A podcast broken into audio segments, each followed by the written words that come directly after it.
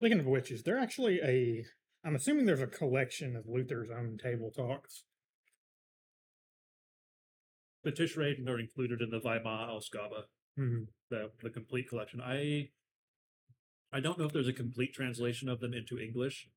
I know some of them have been translated into English. Yeah. I mean, of course, the thing is about Tischreden is that they're not ultimately reliable. Mhm.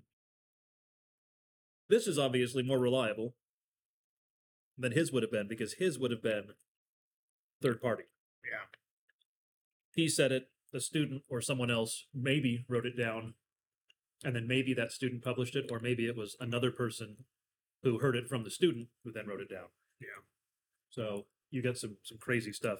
And the- also, you know, it's it's dinner speeches. So people don't always say exactly what they believe. They may say something crazy or hyperbolic or Yeah, the life of a seminarian back then, being able to just have a beer and dinner with Luther would be pretty nice. Mm.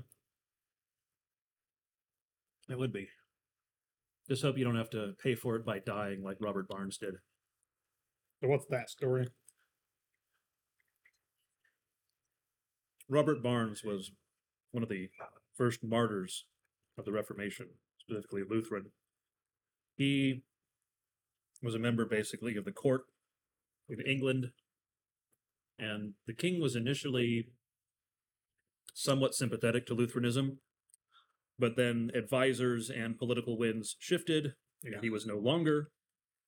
But first, Robert Barnes was banished from England for essentially teaching roughly Reformation doctrine. He lived in Germany for a while. He met Luther. Yeah. He actually lived at Luther's house for a while, or at least was a, a frequent house guest. He moved back to England because things changed. It looked like they were going to be more favorable to Lutheranism, or at least to Reformation doctrine. And then the king killed him. So in England, they never really got Luther's writings, or at least the later They got uh, some. specific. Did they ever get the Augsburg Confession? Oh yeah, they had that. But I mean, Luther, one of the most recent volumes, one of the additional volumes produced in the American edition by CPH, is Luther's response to Henry, his book that he didn't write, but on which he affixed his name, defending, great irony of ironies, defending the Roman Church, despite the fact that he would break away from the Roman Church and he was called a defender of the faith for that. And Luther wrote a response to that, quite a, a biting response. It's fun to read. Typical Luther fashion. Yeah, I mean, since they have uh, pretty much all of Luther's volumes here at our church, I'm probably going to be reading through those at some point. I've actually not read a single work by Luther that's not in the uh, Book of Concord yet. Well, almost any of his books are worth reading. They're all at least entertaining, usually also edifying. Know, His Genesis commentary is always good. It's the first eight volumes in the American edition. now, wasn't he rather like despairing about his own work? Like, definitely, I mean, not despairing, uh, self-deprecating. At the end of his life, he basically said that very little of his work was worth preserving. He liked the bondage of the will. I'm sure he would have preserved his catechisms. Yeah. But he just didn't esteem his own work particularly highly. Yeah. He was humble. So Yeah, definitely something that's missing because nowadays we have problem of pastors who really think that their theological opinions are just golden and they'll get on Twitter and have very, very, very bad takes. so I mean, I think I'm in the camp of most sensible people who would say pastors should just stay off social media. And our pastor does. Yeah, so he he's you know definitely commendable. Well, it's many pastors have been misled to think that pastor also entails theologian, and pastor and theologian are part of a Venn diagram that barely touches. Yeah. I mean, it's the same thing in the art world as well because you'll have like all these writers who like all of a sudden they believe that they're authorities on like every topic they decide to nerd out about, and it's just simply not the case. What you mean? I'm not an expert on biology and genetics because I read a Michael Crichton book once. Now, Michael uh, Crichton probably was an expert. He, It- he actually was, yes. He was. The people who read him are not necessarily so. Yeah.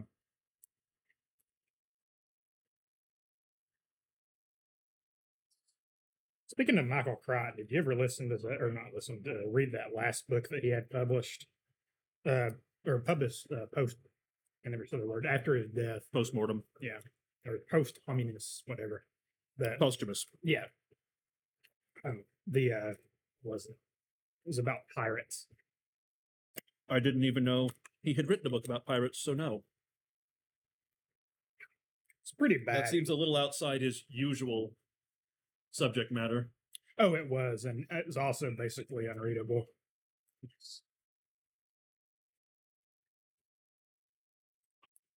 You're supposed to do what science fiction authors do plan your grand universe, write, you know, four of the 40 novels you've published or plan to publish, and then promptly die. That's what Frank Herbert did. Although his son and um, I believe it was, I think his last name's Anderson, worked together to publish the prequels that Herbert had actually sketched mm-hmm. out. They're they're good. They're not high science fiction. They're an enjoyable read. So you know, read it in an evening sort of book, not think about it for very mm-hmm. long. Yeah. Still need to get around, around to reading Dune. You need to at least read the first three in the core six, and preferably the core six. If you like the universe, then read the prequels. Yeah.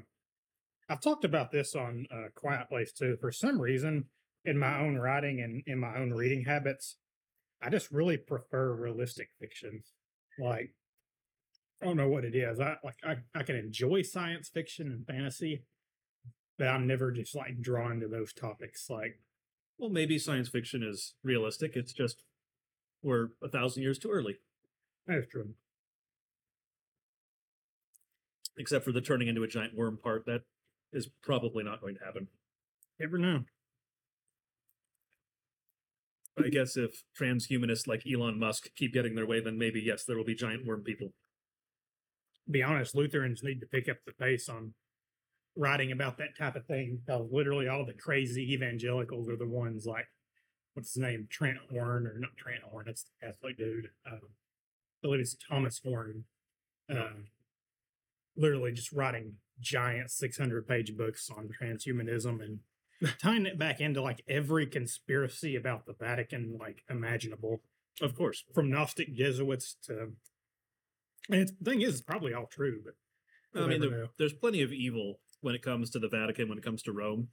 You don't really have to make stuff up. You just have to show what they're doing and what they've done. I mean, the Jesuits are a pervasively evil organization. They were started in order to attempt to crush the Reformation. yeah, Their genesis was evil. And any organization like that, when, you know, they have the false celibacy, as the Book of Concord essentially calls it, yeah, and then refuses to elaborate because it's so disgraceful and disgusting what they do behind closed doors. yeah. See, that's actually one thing I really admire about reading older stuff like that. I mean, we all know that they were talking about you know pedophilia and that type of thing. Oh yeah, they were pederast. That's a long-standing problem in Rome. We have, uh, was it Peter Damian? His book of Gomorrah that talks about the issues of sexual sin in the Roman Church. Uh-huh. You know, that's where the the famous quote. What is it? Um, Why do you damnable sodomites pursue the heights of ecclesiastical authority with such vigor? That's it's not a new issue.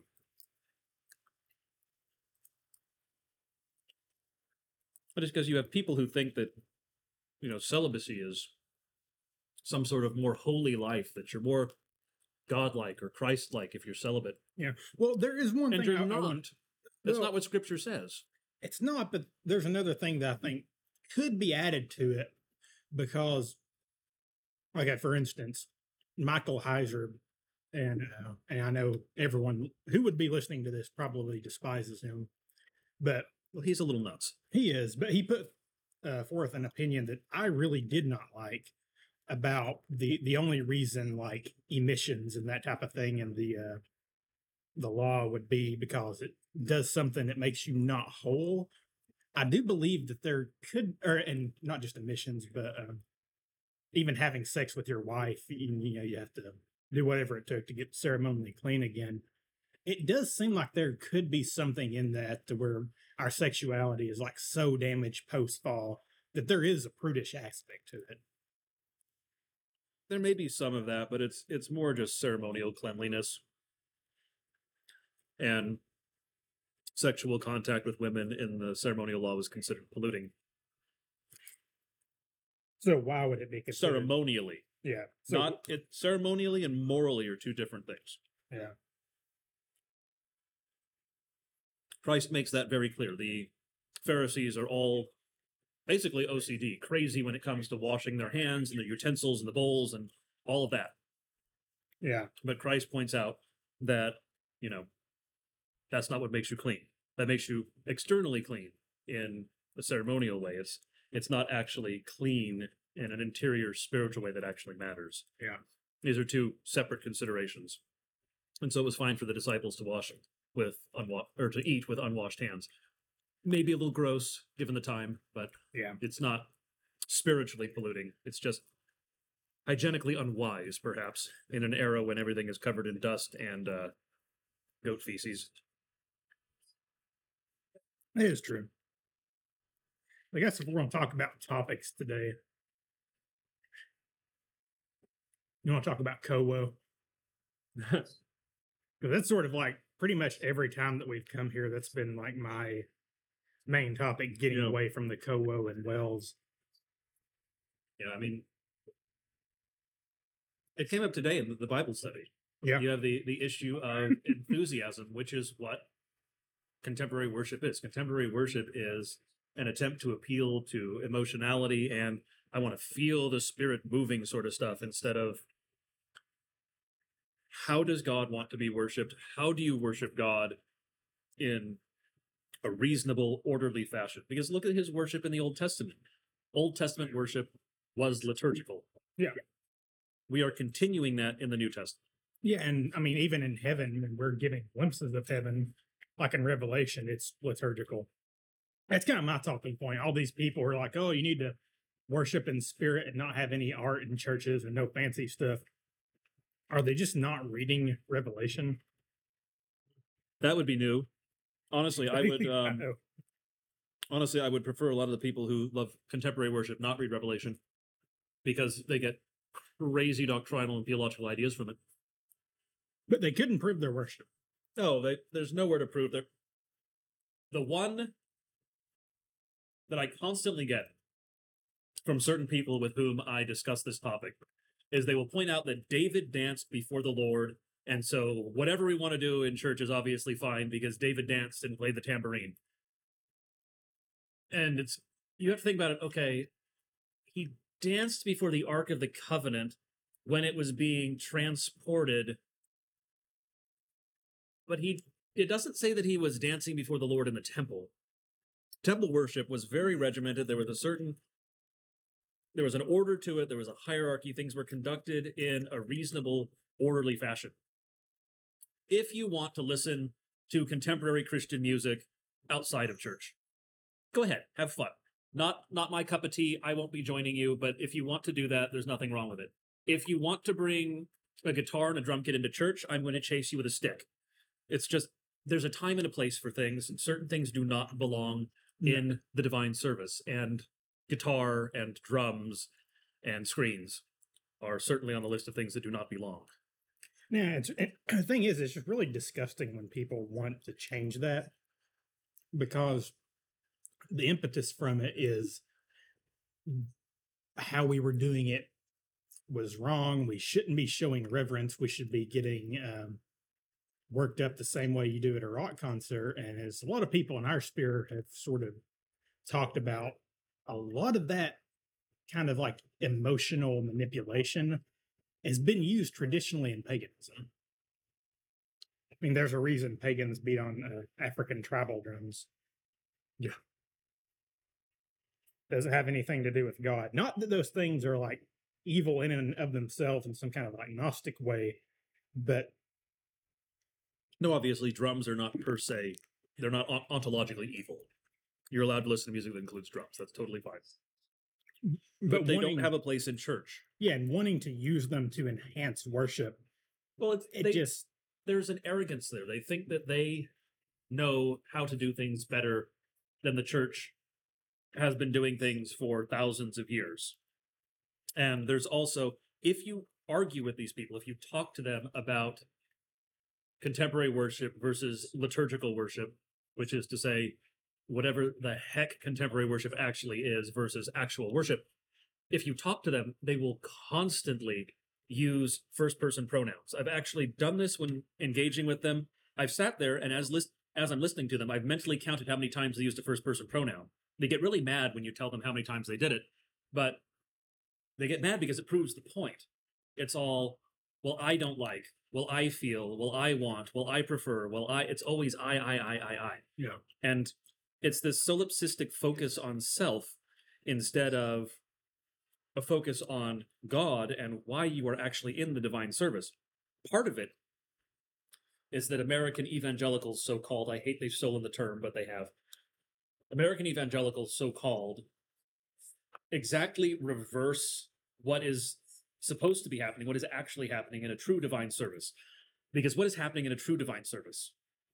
God is coming to you with his gifts. Yeah. He comes to you with his word. He comes to you with his sacrament. He comes to you with forgiveness of sins. He comes to you with new life. Comes to you in baptism, assuming you were properly baptized at a church. But God is coming to you.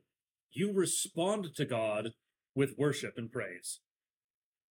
American evangelicals and many others believe that they are coming to God with worship and praise, and then uh, something happens. A lot of them don't even think that God is doing anything. God, God is just there. God exists. They come to praise Him, well, and that's not what it is. Yeah. they get it exactly backward. yeah. I mean, a person that uh, I know who went to a very like highly contemporary church literally said to me that, well, we need to do music like this because you know you need to actually feel something. Because what if the Holy Spirit isn't there?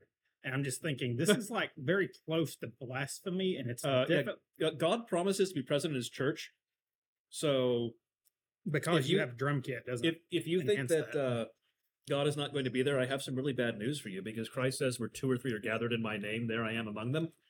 So, if you think that in your entire church there aren't at least two Christians, maybe you're at the wrong church. Yeah, well, let's, let's really talk about the negative aspect of CoWo because, you know, we can get into the weeds about why we like liturgical service. Let's talk about why they're wrong and what. Uh, Well, it's not a matter of what we like, though. yeah, it's not. It's it's a matter of what is proper worship. And one point I will always bring up, and I have never yet had a satisfactory response from someone who advocates for contemporary worship. This is a difficult thing for particularly Americans to understand. If you were having an audience with the king, would you wear flip flops, board shorts, a Hawaiian shirt, and appear with a guitar? No. The answer is no, of course. I mean, a, a king would probably be well within his rights to kill you for doing that. But I mean, isn't there even a parable about this? I mean, yeah. I know it's not directly about. Oh no, that. there there is. There's the wedding garment Yeah. issue, but you wouldn't appear before an earthly king like that because it would be an insult to the king. That's Yeah. what you're you're insulting the king when you appear like that. Yeah. And so the king is right to respond to that insult. And yet so many people think that it's completely fine to appear that way before God. Because that's what you're doing. But again, it comes back to American evangelicals and others don't really believe that God is present in their churches. Obviously. If they believed he was present, they would act a certain way. They don't act that way. They don't they don't dress that way. They don't behave that way. They don't do any of the things that would indicate they actually believe God is present. Yeah. And uh, um, the other aspect of it is that contemporary worship completely denigrates law and gospel because we should be in some way intimidated. Not necessarily intimidated, but we're seeing Well, you fear the Lord. yeah, you fear the Lord, and when you walk into the church, there's actually beauty, reverence, like it comes out in the service. If we want to make the service comfortable and casual, we're just saying eh, we're showing up here, but there's no real reason. Like this, God's not more here than there. Like that, I just hate that type of mindset. That's that's one of the things for which I will not condemn the Eastern Orthodox Orthodox folks and the Roman Catholics again, Catholic folks. I will not condemn them for their focus on aesthetics. I will condemn them when they make aesthetics a substitute for right doctrine and right theology because they Yeah. do that. Yeah. Particularly converts to Eastern Orthodoxy, so called, in the West. Because they do it purely aesthetic and psychological reasons, but that's a it's another issue. But I won't condemn them for the focus on aesthetics because beauty is a transcendental. Yeah. Beauty, goodness, and truth. Beauty is important, and you need to have that in your churches, and you don't have that in most American churches because most of them meet in a, a strip mall or a, even if they built their own building, it's usually just a cavernous box that has no real decoration or beauty on, in the interior because a lot of times they have somewhat of a reformed pedigree yeah, and the thing and is, the reformed the reformed basically hate beauty. Yeah, and thing is that kind of I mean my experience in WELS, that kind of seeps into that very very plain barren ugly churches and the thing is like I would be wanting mm. actual beauty and an actual you know good liturgy but then you'll get this almost like gnostic attitude where it's like oh well why would you chase that when here you know you can actually get the truth? And I'm like you can get the truth the, the truth and beauty like actual physical beauty. They go together. they they go together. 100% and the the need to like tear them apart is not Yeah, no, it's it's a denial of the flesh. Yeah. It really it really is. That's that's exactly what that is. But um they also uh another another part of that issue you'll have them raise the matter of well how much did it cost to decorate this church mm-hmm. well maybe read the old testament how much did it cost to build the temple decorate the temple oh I mean, even even just the tabernacle, everything is coated in fine cloth and jewels, embroidery, gold, silver. I mean, this is not a, a cheap thing that they built there. yeah they actually sacrificed their wealth for it which we should i would put all my money towards having a beautiful church I mean, yeah, that, that's, because it's going towards that does- something better that does tie into. Um, a lot of people will argue that you know, oh well, today we are not bound to tithe. And I mean, if you really want to argue, are you required to tithe? It winds up being a bit like in so many other cases, you know, baptism is are you required to be baptized to be saved? Yes. But no, but yes. It's it's similar in terms of tithing. Are you required to tithe? Not absolutely. but a christian will tithe Exactly. i mean it goes back to james i mean that's Well, exactly what james not only not only will a Christian tithe, but tithing is the one thing in Scripture where God directly tells us to test it. what verse was that I would I would have to look up. I don't remember which exact verse that is, but God says that we should test Him because He says that He will bless us if we tithe, and He He literally, in those words, invites us to test Him. So, if we're not tithing, if we're not giving of what God has given to us in the first place, if we're not giving these things to the church, then we're calling God a liar in a place where he is adamant about us testing him. Yeah. Because he will prove that he is telling the truth. He will prove that his promises are true. Yeah. Let's talk again about um, just the focus on aesthetics because I mean I know myself personally, uh, you know, coming from I mean I was never part of the Church of Christ, but like their churches are very barren to the point to where they will Yes. not even have music, and so when I wanted to switch over, of course I looked at Eastern Orthodoxy quite a bit, but it was my, you know, I already knew the solas, so I mean, I pretty much wanted to find something beautiful, but also Protestant. Still Christian. Yeah, still Christian. That's And so the problem with the uh, the Eastern. Yeah, and so you know Lutheranism was you know the answer to that. But what really just irks me, and even you know people I've talked to think that I go overboard with it because I mean I've you know been around like I guess in um you know circles where people like talk about this a lot, and I've had a lot of people tell me that I go overboard. Thing is, there should never be a place where you can be Lutheran in name only and not have the beauty associated with it. Because of course, yes, the beauty is still secondary, but it's also, in a sense, required. It's, I mean, it goes back, you know, very similar to the uh, Well, it, argument on baptism. it flows naturally. yes, If you believe that God is actually present in your church, if you believe that God is specially present in the divine service, you are going to, like I said, behave, dress, but you are also going to decorate the church in a certain way. Yeah. You're going to decorate it in a way that demonstrates you believe your king is present and you're having an audience with him. yeah, and you're going to be faithful to the liturgy because this is not like come and show up and you know do whatever you say Yes. or, or do it Whatever whatever, you you, want and read some Bible and then go home. Like you know, we're actually conduct. You know, the the clergy is conducting in a way a service to Yeah. train catechumens because that's what they've been you know called to do. I really hate this uh, arrogance that a lot of contemporary pastors have, where they're like, "Well, I know how to do it better than Lutherans have always done it." And how I'm going to do it is actually a lot, uh, basically a dumbed down version. Because I'll say this coming from WELS, I did not know what the introit was. I did not know what the gradual was, the Gloria, the collect or collect. I mean, none of that because it's absent. Yeah. And They- it, sh- it should not basically be. stripped It's- everything out of the, the liturgy. yeah, I- consider that a crime. I do not consider that like, you know, they No, get off the not- hook. It's not progress. It's not advancement.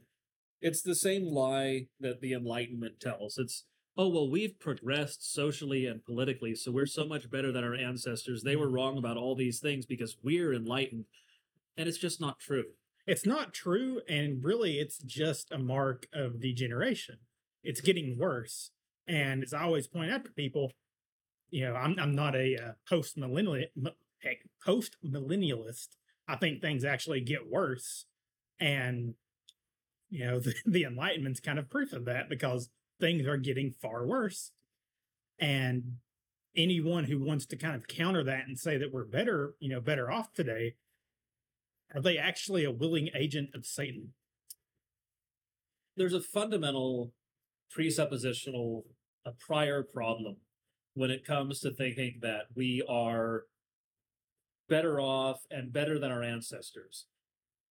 Part of it is the conceit that material prosperity or comfort are what matter most, that those matter the most. Yeah. And so I mean, for instance, you know, we're we're sitting in a brewery. We have pretty good food, good beer, Very good beer. I mean, beer with ingredients from Germany. Like, if if you were living here 200 years ago, you weren't drinking German beer in Tennessee. That just you weren't doing that because it wasn't an option, and you weren't using, you know, the various things that I have here. You know, fountain pen made in Germany, laptop made. God alone knows where all the pieces came from. You didn't have those options. So yes, there's material prosperity. There are things we have that our ancestors didn't have. But how much are we missing that they did have? And on top of it, you have this is this is coming to the presuppositional or the prior issue. Because of original sin, because of the fall, we are separated from God. Yes, as Christians, we are reunited, we are adopted into the family of God because of Christ, we are adopted in Christ, but we still physically suffer the consequences of the fall. We are still at what is presently the tail end of a long line of human beings born post fall. Yeah. There are consequences of the fall. We are not getting better. We are degenerating. We are getting worse as time goes on. And that's why evolution is such a pernicious lie. Evolution tells us that there's this upward, which makes no sense because there's no conception of upward in a purely amoral system. But evolution has this conception of we are getting better, we are progressing, we are becoming more complex, which will ignore thermodynamics, I guess. But there's that conception underlying it, and that bleeds over into philosophy and culture and religion. And people think that, oh, well, obviously our culture and our society, our civilization will get better over time because we're getting better. And it's just not true. We're getting worse. All those things are getting worse. We are less capable than our ancestors were. Yeah. And see, that's the thing. We need to have the church being a rock that stands, you know, and is not moved by the uh, winds of time. Everyone who wants to change, like, you know, everything about it to where it's not identifiable as the church anymore, they're they're kind of admitting defeat. They're admitting that the church has been defeated and needs to, you know, pick itself up by its uh, bootstraps and move along with the times when the times are like far worse than they were before in terms of like I mean, as far as beauty, as far as evil goes, I mean, maybe we're not as bad as the antediluvians. We don't know exactly how bad they were. They're pretty bad, obviously, since the flood was necessary. But it may be that the only thing preventing us from being slaughtered in a flood is that God said He wouldn't do it again. We Yeah. may be we may be just as bad as they were. Maybe we may be worse. I well mean, the thing is we're theoretically. I guess theoretically we may not be as bad because there are at least more believers today. Just in absolute hard terms. Yeah. Because there were only eight in, in Noah's day. So there are, there are more than eight Christians, thankfully. But well but in terms of like the height and depth of our depravity, we may very well be worse than the antediluvians. Yeah, well, the thing is, I would say that we are worse because isn't it Christ Himself who says, like, you know, if you've had the truth and you go away, like, it's going to be worse for you than it was an unbeliever. They some of them would have had the truth. They at least had Noah preaching to them. They would have had some truth from their ancestors who would have heard it from, you know, initially Adam and then through Seth and whoever else. But well, there the, would the still be that today is that kind of we can just commit more and worse evil today. I mean, you had Baal worshippers and those who worshipped Moloch and Yeah. other so-called gods who demanded human sacrifice. But all of that pales in comparison to abortion. Yeah. Those ancient Carthaginians or Canaanites, whatever culture it happened to be, Aztecs, whatever culture was sacrificing human beings, they could never have comprehended the scale at which we have committed infanticide. yeah, I mean, Because we have literally, killed we've replaced, tens of millions. yeah, we've just replaced Moloch with Thottery, basically. Thottery and hose. Yeah, I mean we we worship the the same gods as all of the pagan ancestors. Realistically, I mean they would say Moloch, we have abortion. They would say Aphrodite, we have pornography. Uh, you have any of the various cults, the Orphic cults, the Dionysian cults, those things in the ancient world. Today we have drugs. We have all the same false gods. They just take different names and different forms. Or, Yeah. or sometimes in the case of our elites, they're literally worshiping an avatar of Athena out in the forest. and no one no one bats an eye and it's just we let that pass by. Oh no, they're just they're just wor- worshiping a fake god and possibly burning people to him. That's fine. Her, it, whatever. And that, that's the one Alex Jones, like, busted and He did, yes. I mean he's said, you believe it was legit he's a, he is a complete nutter, but he's not totally wrong about everything, and he does good work sometimes. Yeah, well, I would just kind of. I mean, obviously he's controlled opposition. he is, but that's why I was thinking about that because I've always had it in the back of my mind, like No, that that's real. particular. You No, think that's real. Oh yeah, that's real. No, there's there are other documented instances of that. There are we don't have video of it. I don't think we have video anyway. But we've had people write about it who've like snuck into it yeah. and then written about what they saw. Hmm. We know the elites are doing these things. I'm just gonna say it I mean, seems so blatant. Think Like, Epstein. Yeah. You you had you had Israel via Mossad, via Epstein and other agents running a child sex prostitution, probably murder as well. I mean, that would be just par for the course when it comes to Mossad. A blackmail ring in order to get Western politicians and anyone else to do whatever they want because, oh, well, we have video of you doing X, Y, and Z, all of which are horrendous things, probably some subject to the death penalty. Yeah. it is. And that's just the reality of the world. Today. is, and it really gets on my nerves that you have like, okay, we can talk about this stuff, and it's just par for the course. It seems like you have a ton of even Lutheran pastors who would say we're just getting into crazy town, and we should just, you know, shut up and listen to what our authorities say. And to me, that's so much worse than someone who just has not looked into this stuff. Because a lot of times these people know. It's like they kind of geekishly uh, hate watch Alex Jones and the like. I admittedly don't ever watch it, but I also don't read the material. But at any rate, the the issue would be again with pastors believing they are experts in things in which they are not experts. Yeah. It's the same as the oh well, I'm a pastor, I'm a theologian. That doesn't follow. Oh, I'm a pastor, I'm an expert. That doesn't follow. You are not, as a pastor, necessarily, and be, and being a pastor does not make you an expert with regard to things in the left hand kingdom. And so, when it comes to politics or society or any of these other various issues, you do not necessarily know what is going on. There are undoubtedly men in your congregation, or at least there should be men in your congregation if you are doing your job, who know more than you do. Yeah. And you should listen to those men. They are supposed to listen to you when it comes to theology, when it comes to dogma, when it comes to doctrine, because that is your area of expertise. Those are the things you are supposed to know. But other men have other areas of expertise. Other men have domain specific knowledge for other things. well, now And it it seems may like those men understand the state of the world far better than the pastor. Now, the pastor does have a duty to know the state of the world because you cannot care for your sheep unless you understand the threats to those sheep. Oh yeah, and totally this day and age. I mean, there's two uh, instances. One was the COVID debacle with uh, forced injections. Yes. The other one is just the hell that Zoomers live in, and how much we have been psychologically manipulated by Oh, yes. evil. Pastors, by and large, they don't care about that. They don't care about that state of the world. They care about the state of like the SEC or the NFL. Very few people under the age of 30, and then you could also talk about under the age of 25 and even under the age of 20. But very few people, once you go up every increment of, you know, five to 10 years, Mhm.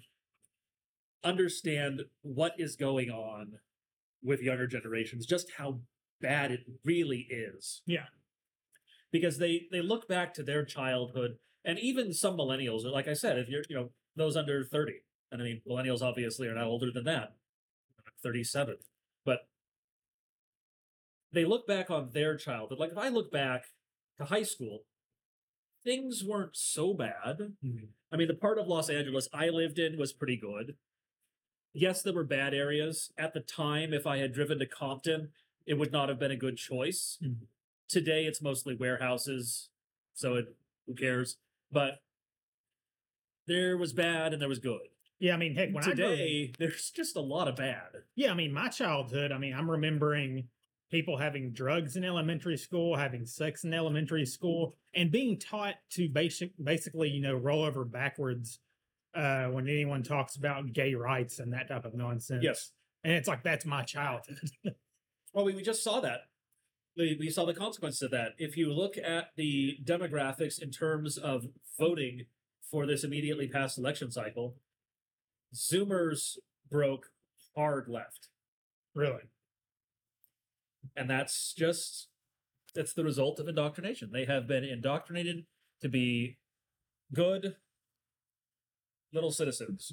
Yeah, and the to thing be is, supporters of the system as it currently stands, to defend the status quo, the status quo that ironically changes constantly, but to defend whatever the system says is the current thing. Yeah, and the thing is, whenever my generation wants to go quote unquote trad or you know fly a frog profile picture, you'll have all these pastors who are not thinking that you know we actually want things to get more godly. They will hate us for you know doing these things.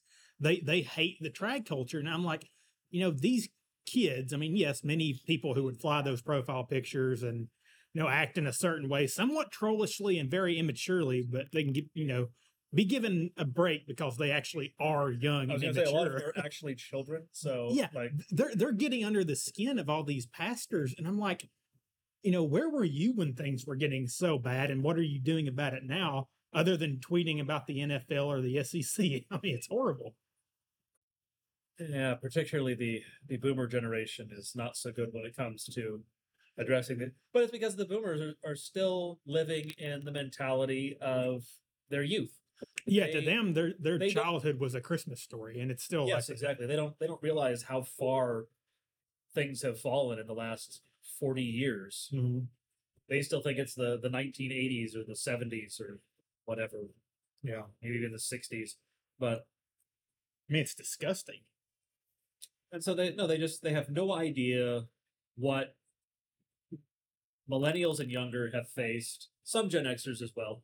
Gen X is kind of split between the ones who like the boomers and the ones who kind of have more in common with the millennials.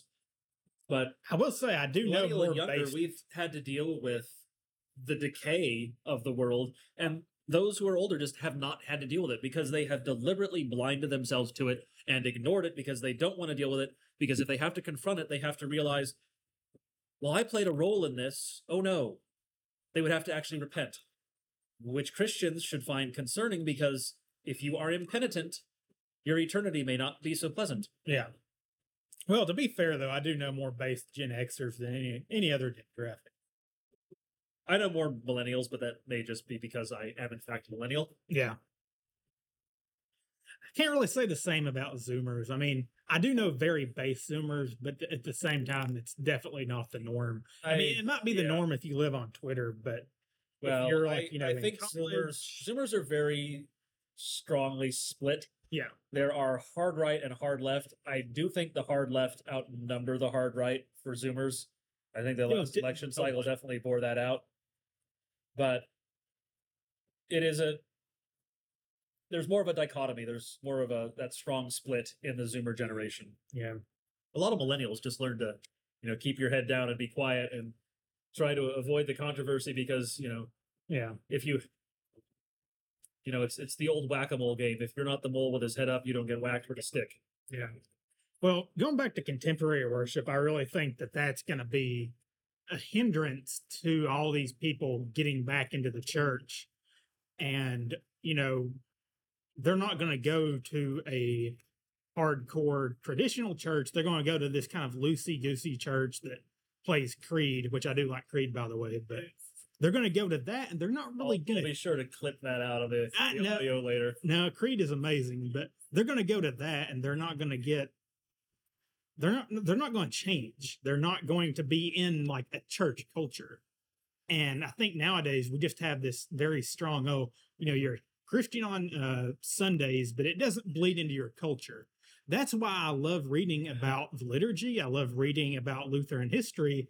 And I mean, even just what our pastor does in uh, Bible study, because he's very adamant about teaching us the history of the church yes it was never like that. Like, No. you know, if you're in the church, you're in the church and it bleeds into your, you know, everyday life. I mean, you have literally traditions that carry you forth each day, like, you know, get up and say your prayers and cross yourself and that type of thing.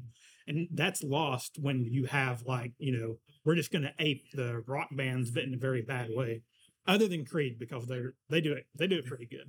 well it's it's partly an outgrowth of the american system and i mean america not america because america we should typically if we're being specific if we're being careful with our terms by america we mean the nation but the united states the country is an enlightenment construct and so you have this imported idea of the separation of church and state which is an idea straight from the pit of hell. Because the whole purpose of the so called separation of church and state is to decrease the influence of the church over the culture. Mhm. That's all it is. The only goal is to destroy Christian influence in the public sphere. Because if you create a separation, a so called wall to think a certain founding father and a certain group of Baptists, if you create that, then you create a vacuum in the left hand kingdom. Well, anywhere there's a vacuum, Satan is going to rush in to fill that. Oh, totally. And so if you do not have Christians wielding power, seizing power, acting as Christians in the left hand kingdom, then you are going to have Satan and his various foot soldiers, largely pagans and Jews, Yeah. they will be the ones taking over in the left hand kingdom. See, that's actually kind of applicable to my, uh, which I think it's, I think no one listening to this cares about, but my old podcast, which I'm actually doing again now, but I left it because it started getting very anti Christian.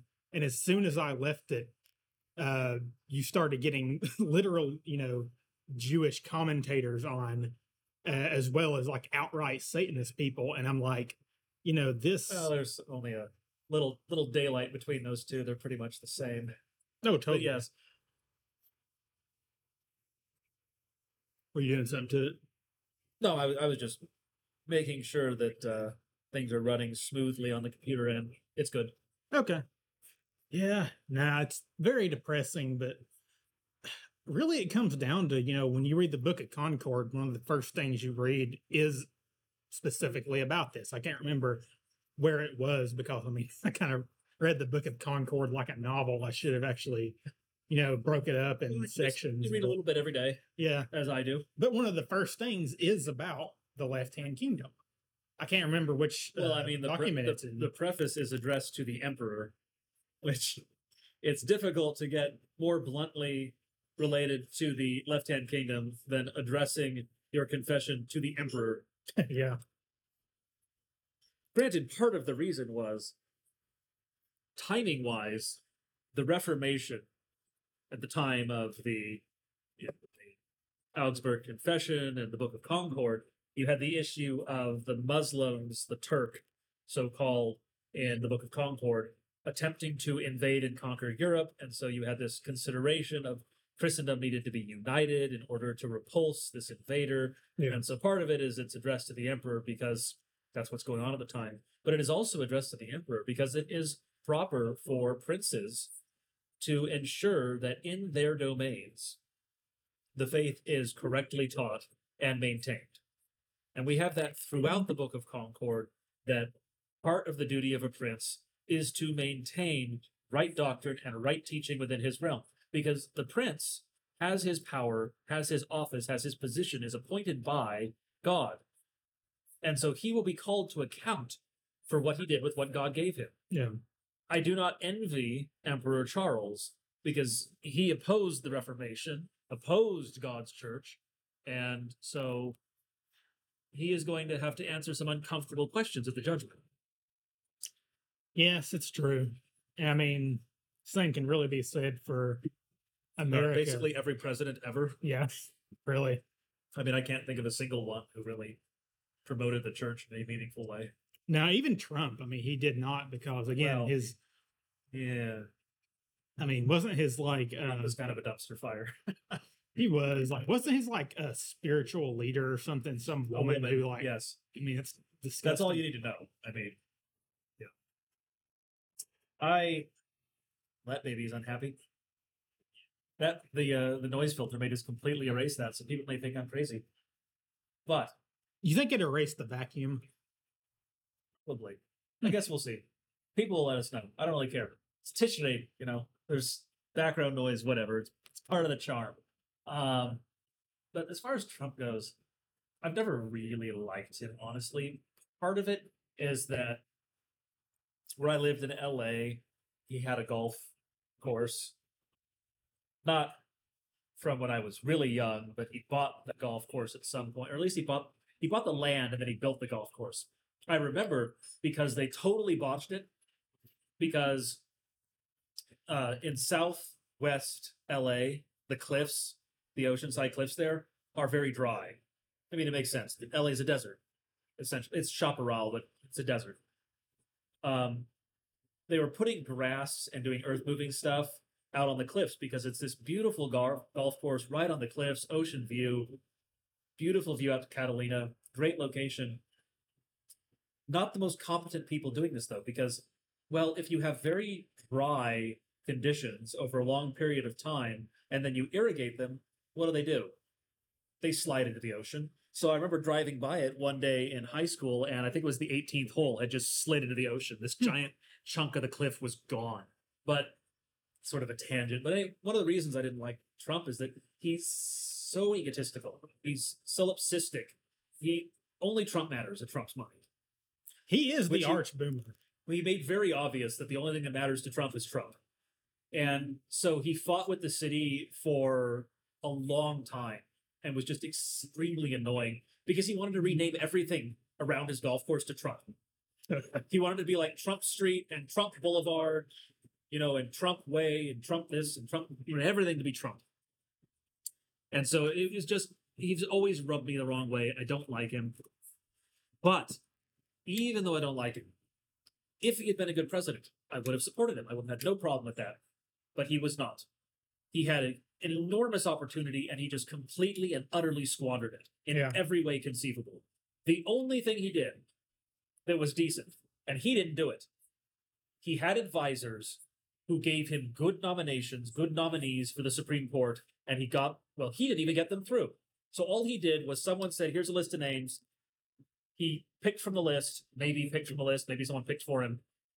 And then those in the Senate actually did the work to get it through. Yeah.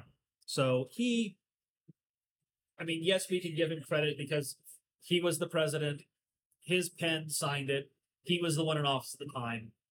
And so, yes, due to the justices appointed under Trump, we did get Roe v. Wade overturned. So there was some good. But other than that, I mean, what did he accomplish? Nothing I can think of. Just kind of empty promises. Yeah, exactly. Uh, but I will say though, and this isn't necessarily related to Trump, but you know, the 2016 election, I'm al- literally I'm always going to remember it because that was the time that personally I and many of my friends really got on. I guess you would say red pill. Of course, then it was sort of the more boomer version where like, yeah, we're going to be defiantly can. Uh, you know, conservative and screw Hillary and that type of thing Yeah, yeah. and for me, it quickly got you know more intense. But I still know a lot of people who are like trapped in a forever libertarian stage. But Well, I mean, if, it, if it was fun. options are was fun while it lasted. if the, if the options are a man versus a woman, you vote for the man. It doesn't really matter because the the woman shouldn't be running. Yeah, that's true. so it's you know you just or I mean, if let's say the the man is like openly evil, then you don't you still don't vote for the woman because as Scripture makes clear, being ruled by women and children, incidentally, Scripture is comparing the two and making them roughly equivalent there. But being ruled by women and children is a curse from Yeah. God. So I'm certainly not going to vote for God to curse me. That seems deeply unwise. Yeah. You know, that particular verse, I hate it when you bring it up and you'll bring it up to a pastor and you'll always get a very long, well, actually, that verse is talking about blah, blah, blah. They do not want to just focus on the words. And No, of course, we're not They have enlightenment priors and they don't want to just accept what Scripture says when Scripture says something that conflicts with those enlightenment priors. And so when Scripture says that women are to be silent in the church, that they're to learn in all submissiveness, it, Scripture is not subtle about these things. Scripture is blunt, Scripture is straightforward, it's very clear. Women are to be silent in church. it's very depressing that the people who should be leading us in church just they they won't walk into that territory and the thing is it's biblical territory They- Yeah, yeah, they, yeah. they should already be there but it's an uphill battle but Well, and it'd be one thing if they just weren't there because they were taught poorly, they were catechized poorly, whatever it happens to be. But they actually attack those of us who bring up the proper teaching. And the proper they would just with learn, If they would just learn instead of attacking us, that'd be totally fine. I don't expect everyone to know everything. No No. one knows everything starting out. You have to learn these things. Yeah. I mean, it kind of goes back to like what you were talking, you and Woe were talking about on the stone choir, where it's like they know what they were taught by, you know, legitimate, you know, boomer instructors. It's like they don't know anything before that. And to them, it's just like a novel historical thing. They don't want to emulate that. They'll just be like, oh, yeah, this is how it was. The men and women were separated in church and head coverings were mandatory. But today, no, Oh, it's yeah, a little sure- bit I'm sure things are much better today. It's clearly our culture is more Christian today than Europe was in the past, right? Yeah, I mean, it's, It's except no, very obviously not at all. It's that's the thing. A lot of this stuff is so obvious, but they'll always write like novel length responses to anyone who talks about this type of stuff, and it always goes Well, back that's that's why we have the uh, the right wing well, we have the beloved phrase that uh, the left can't be. makes there's that, but it's also the one that makes the boomers flip out. Okay, boomer. Yeah, They just and they have no response to it because it just makes them so angry. And it's like, okay, it makes you angry, but it makes you angry because you kind of understand what we're saying. We're saying you are so obstinately wrong, so impervious to reason, so set in your ways to the contrary, opposed to, you are the antithesis of all reason, logic, and decency, that I simply do not care to put in the time and effort to correct all of your various errors, so I am simply going to dismiss you, okay, but it's perfect. and they, that's exactly what it is, and they hate it. They And do. that's great. They should hate it.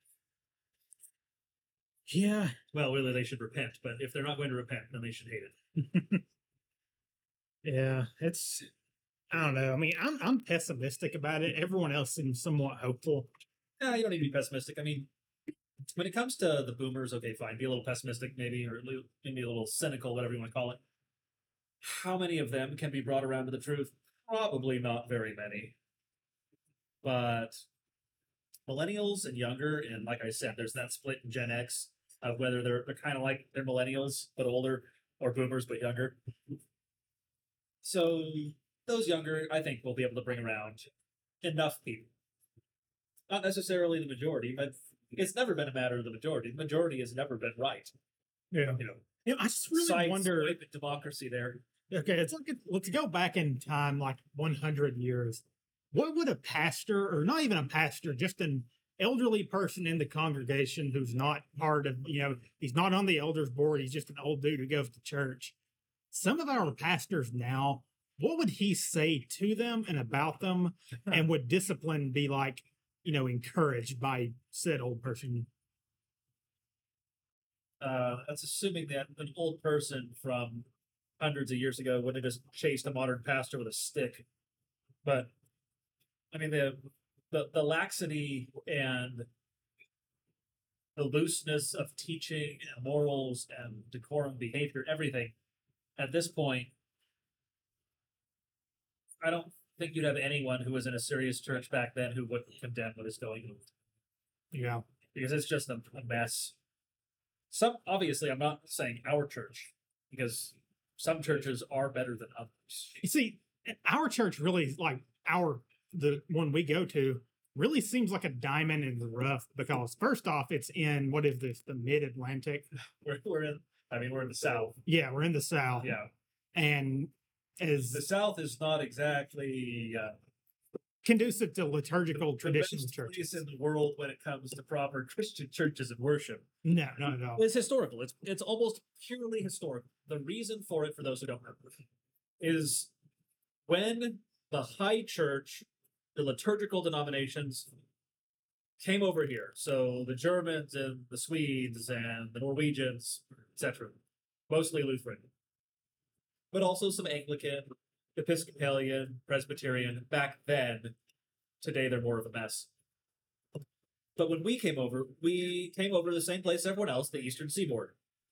We largely moved to the Midwest and the northern parts of the country, so the Dakotas, other places like that.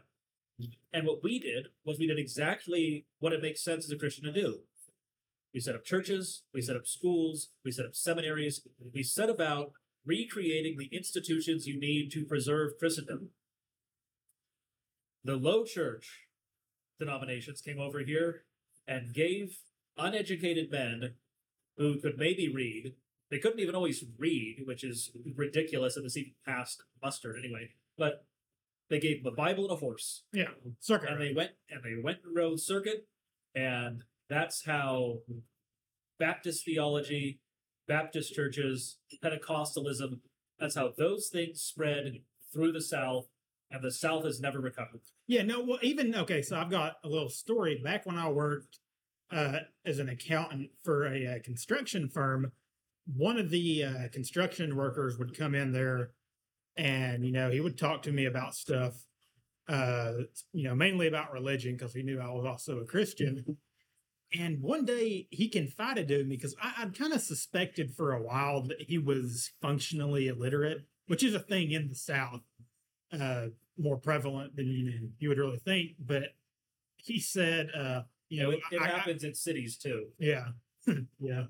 But no, he said uh, he basically confided to me on the same day, a that he could not read, b that he wants to be a uh, teacher in his church, and the pastor of this church is also doubles as a karate instructor, Oh, okay. and so they call the pastor what is it, sensei? Yeah, sensei. I mean, They call the pastor sensei. you could be a pastor and a karate instructor, but maybe leave calling him sensei to when you're in the dojo. I mean, think about this church. A Uh, pastor is called sensei. A teacher within the church cannot read.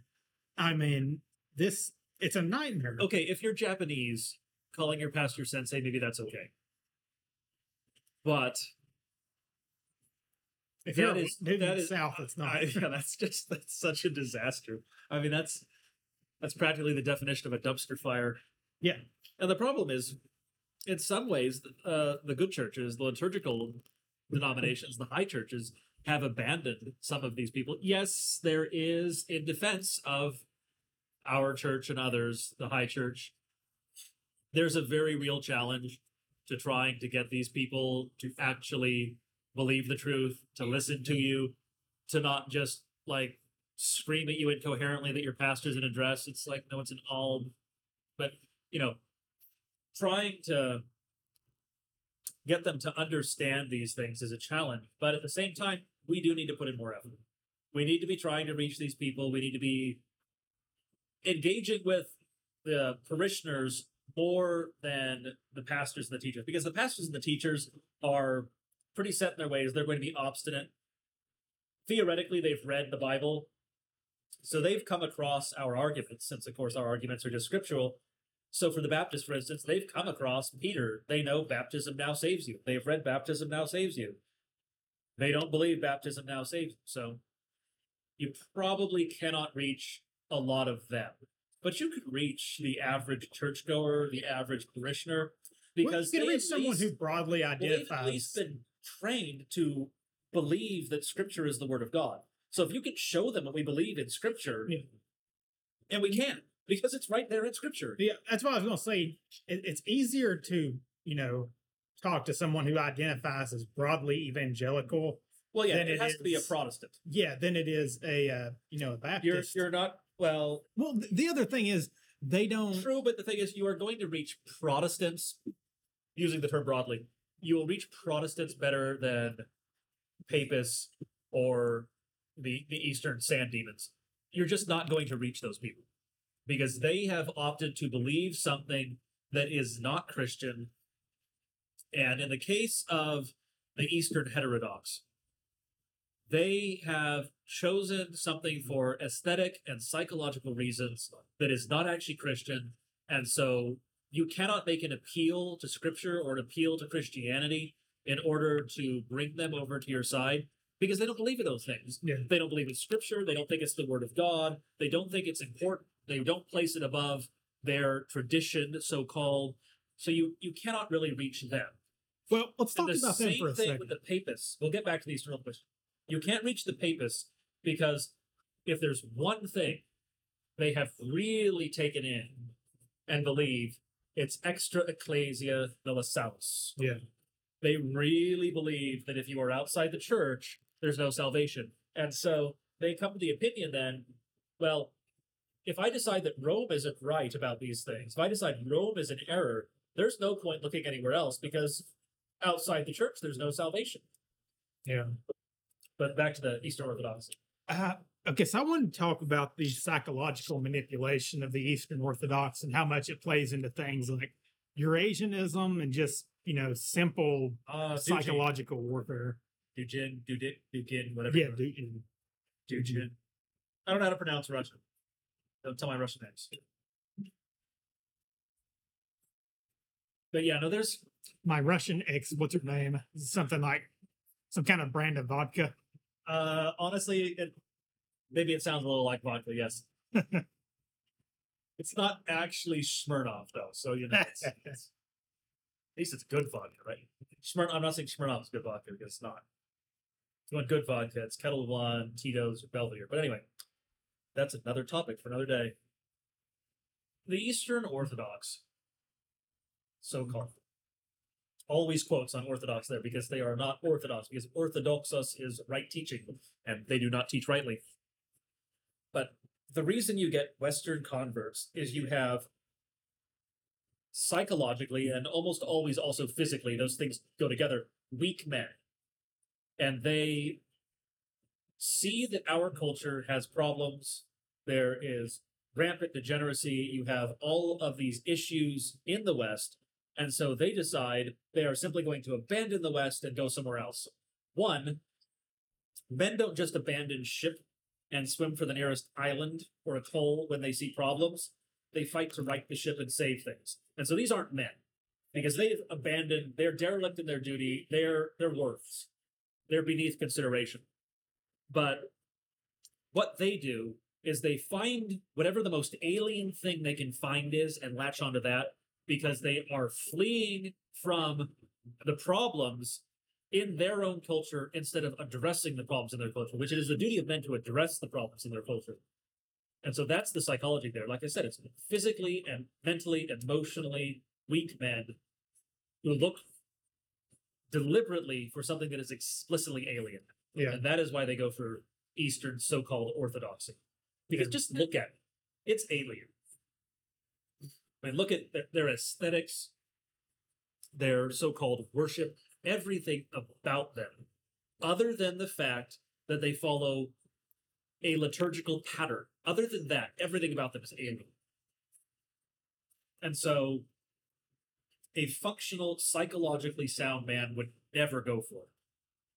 So it tells you what sort of men you're dealing with when they have converted to Eastern Orthodox. Well, there is the other uh, aspect of like, okay, not necessarily culturally in terms of America, but a lot of people who go for it, they're coming out of the Christianity that they have at home is Pentecostalism or just something insane. Yes, you do have some of that. And so I do look on them with, you know, I understand. Well, but why the thing they- is, yes, they're coming out of the non-denominationalism, the Pentecostalism, Baptist, whatever it happens to be, low church something, Yeah.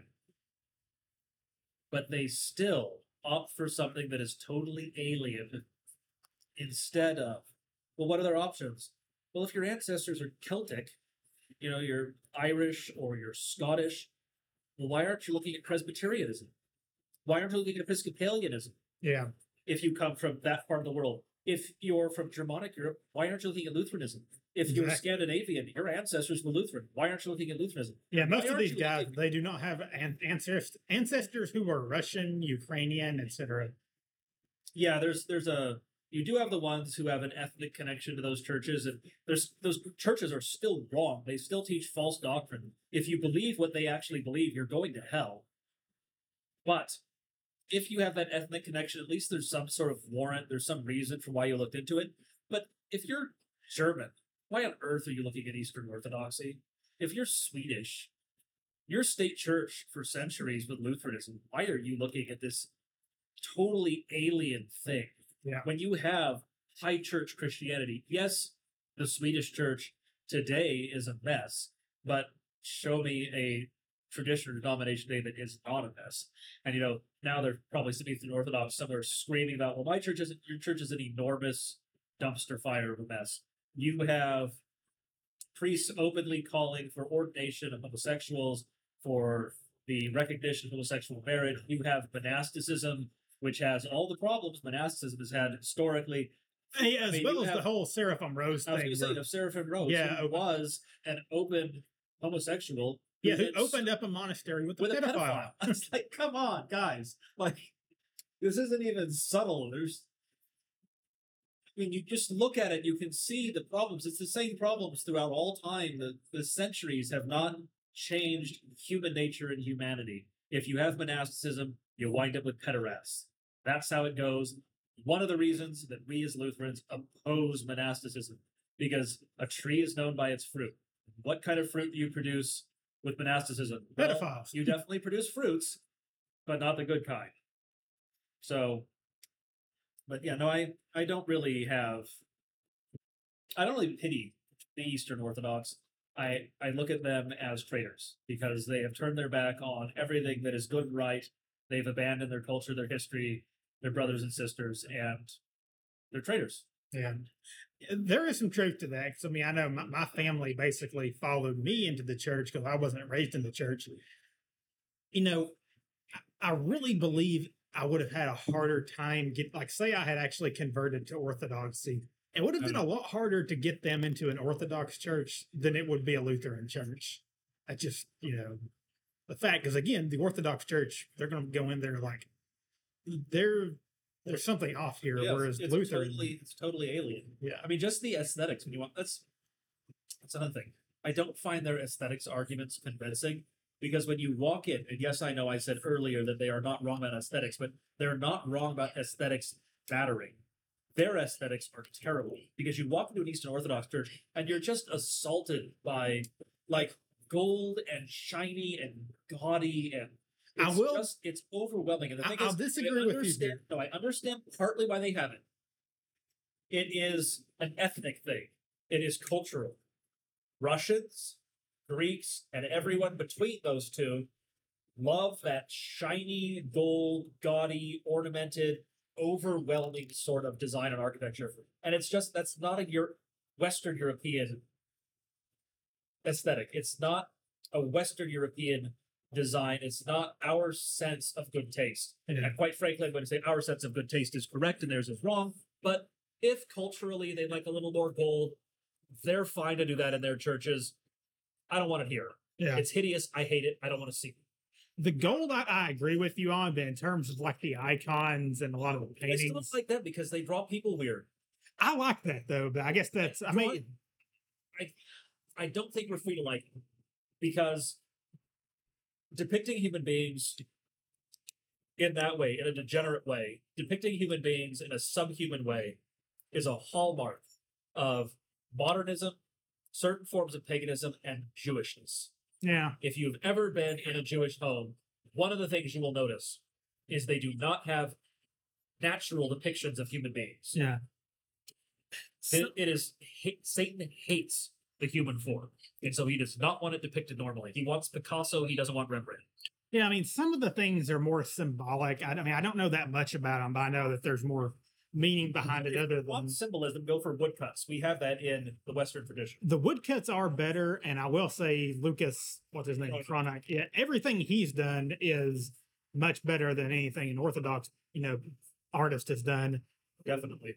I would just say we need to fill our churches with far more uh, paintings and make it overwhelming because, like, my soul is defined by the gaudy and the kitsch. You wouldn't go for overwhelming, but we we can do with. I mean, our church is is good. We do have Yeah, our church We have stained glass windows Yes. and the candles and the paraments and the, we have the traditional ornamentation of a Western Christian church, which is good.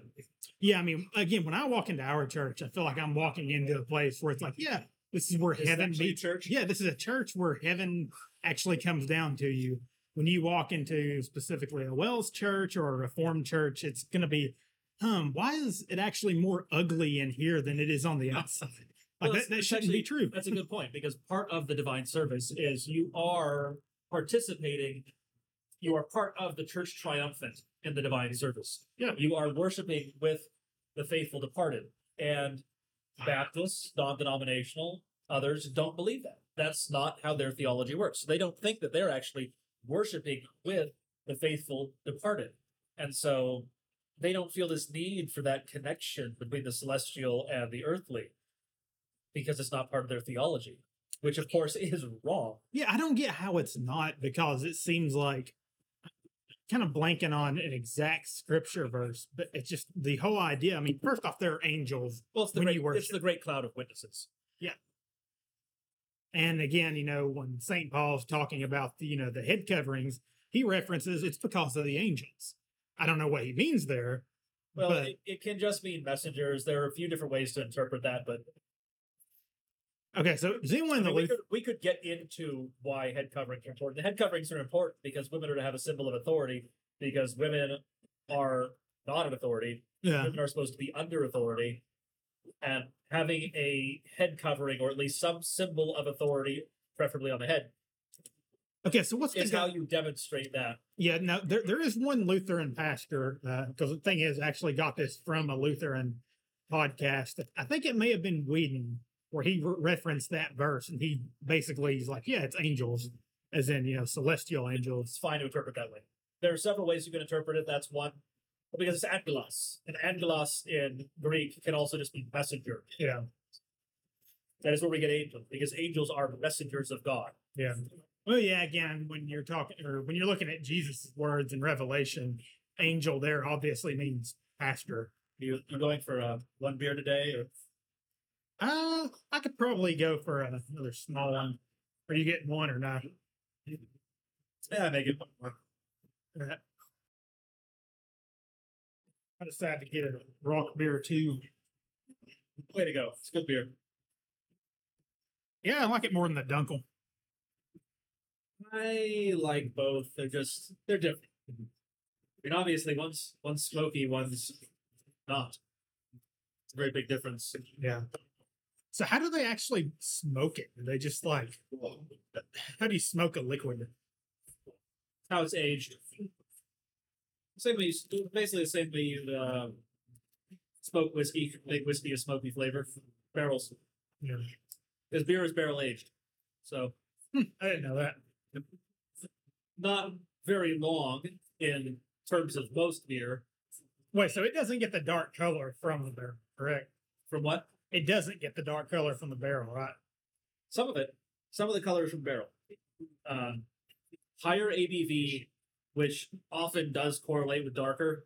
Not always. There are some fairly light in terms of ABV dark beers, Yeah. and some fairly light in terms of color, high alcohol. So this depends. But darker beers, and it's the same as wine. Darker beers, darker wines can age for longer, develop more complexity, character.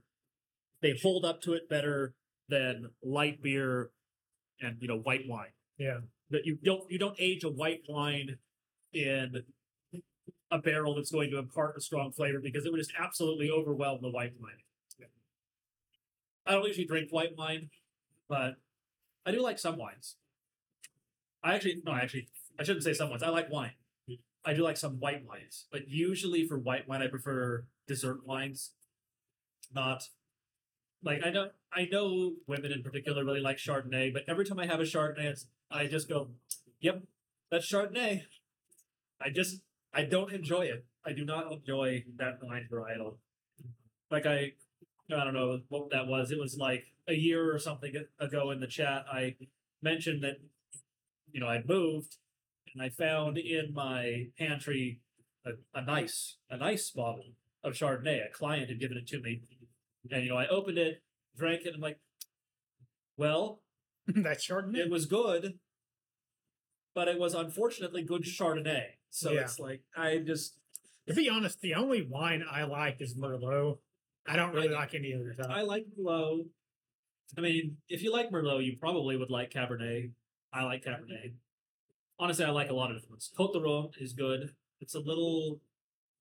It's not necessarily hard to get in the U.S. It's just there are only so many of the varieties you can get. That was when I was in Paris. That was probably my favorite bottle I had at a restaurant. But it was the Cote de Rhone.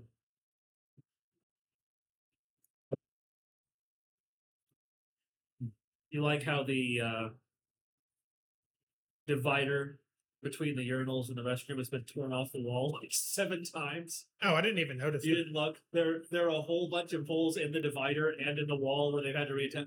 That's if I opened a brewery, I would. And any anyone who happens to be European listening to this is now just absolutely appalled at the savagery that is U.S. architecture and design. Because in the in Europe, you have ceiling to floor dividers for stalls. It's not a little hanging piece of metal between urinals where you get like the weird guy next to you to talk to you. But Yeah, I thought you despised urinals on principle. no, they're totally fine when you're you you have to sit to pee when you are at home or at the house of a good friend or family member. because you don't want to splash, make a mess. It's just it's just decency. It's etiquette. In public, no, absolutely, you stand when you're doing your business. Fair enough. I mean, I mean, I'm a hiker. You know, you occasionally have to pee in a tree, but no, that's one thing. If I were opening a brewery or something, I would be very sure to attach that divider extremely well to the wall because you get the drunk guy who is like trying to hold himself up and pee at the same time, and, that's probably how it got and broken. well, that's exactly what happens. He, you know, you get the the big guy who yanks it off the wall while he's trying to hold himself up. You're lucky he doesn't knock himself out in the process. Which brings up alcohol, doesn't it? I don't I mean if we wanted to talk about, you know, it's slap Baptist me a little bit. Being blackout drunk is a sin. Because you're losing control, you are abusing God's good gift. Being tipsy, totally fine. And I know there's a Baptist, probably a lot of them somewhere screaming and they don't know why. but you can't say that being tipsy is a sin. The reason you can't say being tipsy is a sin is very straightforward. Jewish weddings in the time of Christ were a multi day affair, probably about three days. I mean, it would have depended, obviously, on how much money you had, various things like that. The wealthy could do, you know, a week, two weeks, something crazy. Same thing today. You know, wealthy people go on a, a three month honeymoon. Everyone else is like, I got a week, I'm great. But Christ made wine for a wedding party that had run out of wine. yeah. Weddings were a multi day affair. They had already been drinking for like three days by the time he made the wine. Yeah. These people were not sober. And the Son of God was perfectly okay making it so that they couldn't stay sober. Well, and, and the, the best part is, you know, Baptist is right. He's made new wine. It's like you're you're an idiot. Speaking as someone who has done a decent amount of brewing, been friends with brewers, done tons of beer and other whiskey, all sorts of bets. And that very good cider. Yes, actually, the sizer the sizer is a good example because if you pitch yeast into something and it's a standard yeast, which means almost every single strain of yeast qualifies as a standard yeast, except for there are a handful of specialty ones that are super picky. But I'll explain why that doesn't help Baptist in a second here. A standard strain of yeast is going to ferment out to 14% ABV because mm-hmm. 14% ABV is where the alcohol in the solution kills the yeast, stops fermentation. And then you get flocculation, it all falls out, you get the sediment, you strain it off, etc.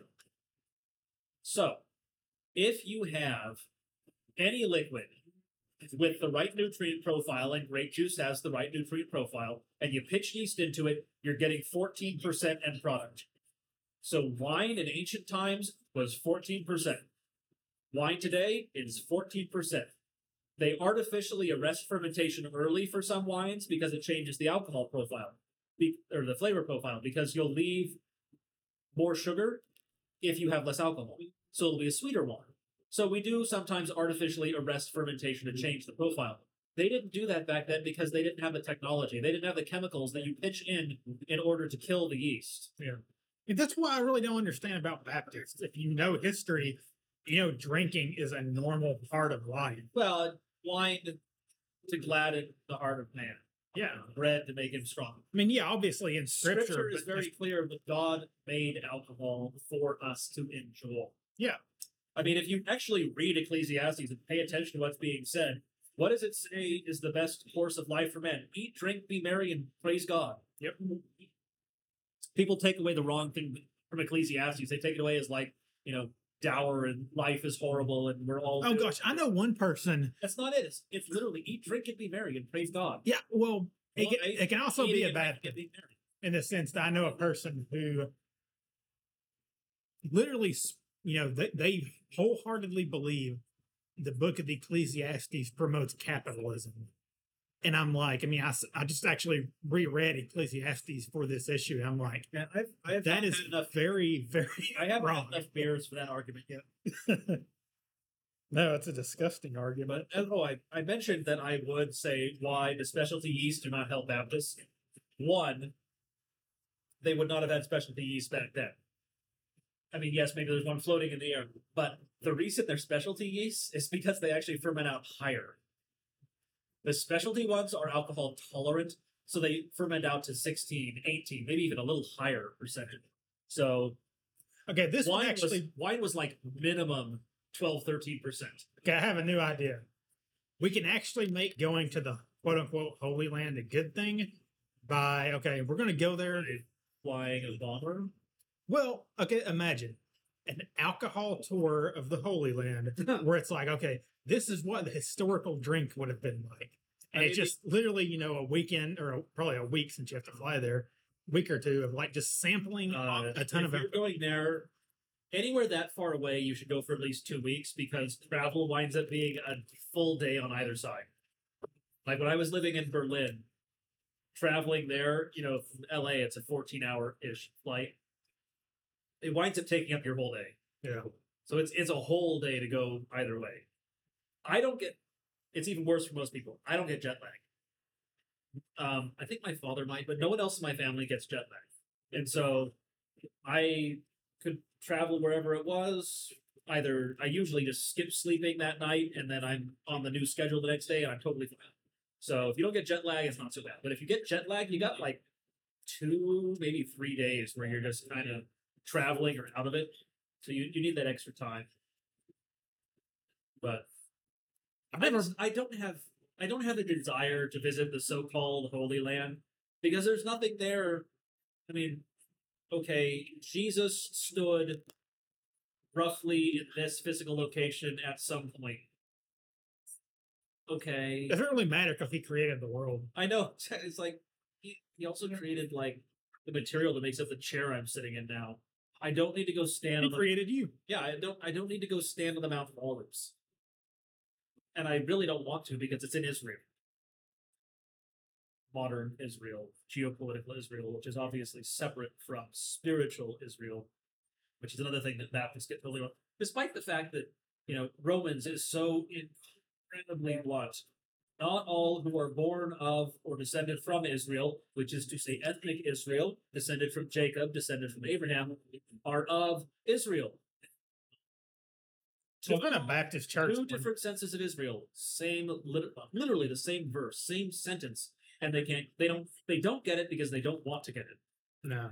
Now, I was in a Baptist church one time, and they'll do these things where, like, people will just get up to stand. I think that's what they call it, and they'll just say whatever's on their mind. And of Sounds course, Pentecostal. yeah. Well, of course, one person did it. It was all about Israel, and the whole time I'm thinking, like, this church should not exist because it's not an actual church.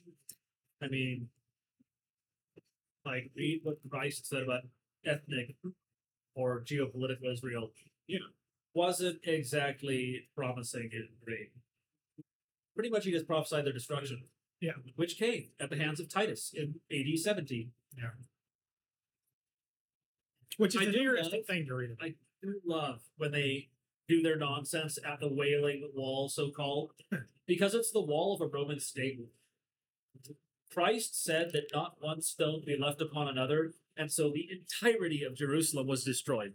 And so these people who go over there and put on the special tiny hat and then write out their prayer and shove it in the hole in the wall, or whatever it is they're doing there, uh, they're completely insane because they're worshiping in a Roman stable. So congratulations, you're standing where horse manure used to be eight feet deep.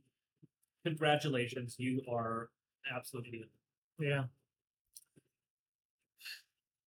It's kind of But of course, it's a humiliation ritual when yeah, well, yeah, politicians do it. yeah, I was about to say the famous picture of Trump doing. I mean, there's a famous picture with like everyone oh, Yeah. in politics doing Can it, but the one with Trump is the one Like with dynamite the wall. I mean, there's no point. Like I said, it's a Roman stable. Who cares about preserving or getting rid of it? You know, I don't know. I'm it's- not saying I don't believe in preserving ancient artifacts, history. I'm just saying that it's a broken down wall in a far flung province that no longer looks like anything except for a bunch of stones piled on each other. yeah. Don't they take chickens and like smash them against it too or something? Well, they have what is it, Sukkot?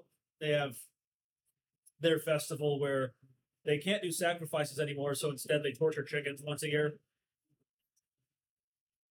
That's lovely. You know, apparently, apparently why not? I- because it, it's standard Jewish fashion. They will do whatever they can to try and get around what God actually said. Yeah. It's it's the snake all over again. Did God actually say? Yeah, and again, sadly, you know, we're we're not immune for it or from it because as we see in the modern church, it's pretty much run rampant in terms of um, again enlightenment thinking. Personally, I I am fairly immune. So. um, Is that No, it's just my computer has decided it. It's not actually going to sleep. It's just turning off the screen. I just wanted to open it up again so I could see what it's doing. yeah? It's, It's- funny. It's a Mac, so it's reliable. Yeah. This whole thing has been literally exactly like just like a normal, you know, after Sunday lunch. And it Yes, like the dang uh, the microphone is literally it just happens to be here. yeah. Yes, although I will say the balcony is a lot better than it is down there. It's like they actually went into well, it's partly the decor is nicer, and it's partly honestly just that the speakers aren't on yeah. Because when we first they came here, they such bad music. yeah, I was about to say they used to play like good German stuff, and now it's like just it depends. ninety four point It depends on the day you're here, but yeah, it's it's usually just some questionable. I don't know if it's actual radio or internet. I think it's internet radio, but yeah, it's not my favorite. No, it's pretty bad.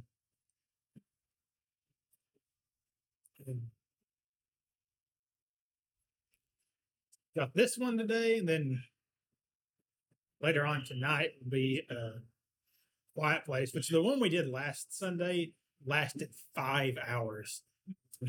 So I was literally doing this for five hours. Partially fun. Not gonna lie. what time did you start? Uh, like 7 p.m. That's not too bad then. I was gonna say if you started at like eleven at night, then that's So start, we used to do starting to get a little extreme. we used to do eight hour streams and my memory may be wrong but i think one time it was actually 12 hours Did people actually watch that?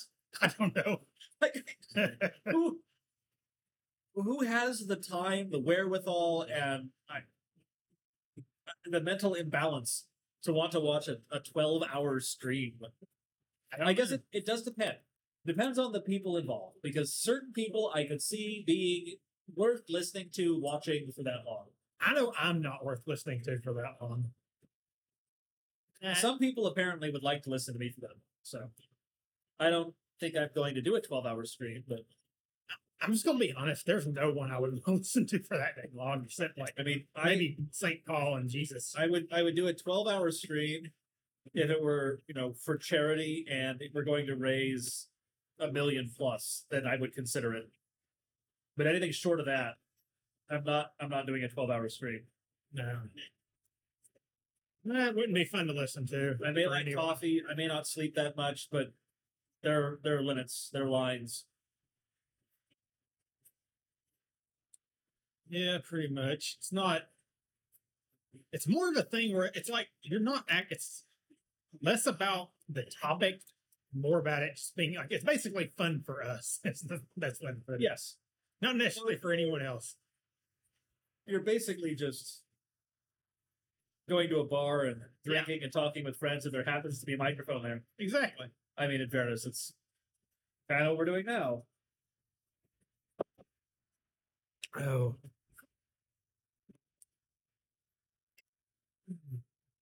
How long have we uh, been going on it? We are at an hour and 40 minutes of total recorded time. Forty or fourteen? 14. Hmm.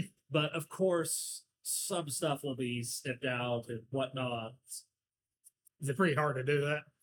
No, it's not too bad.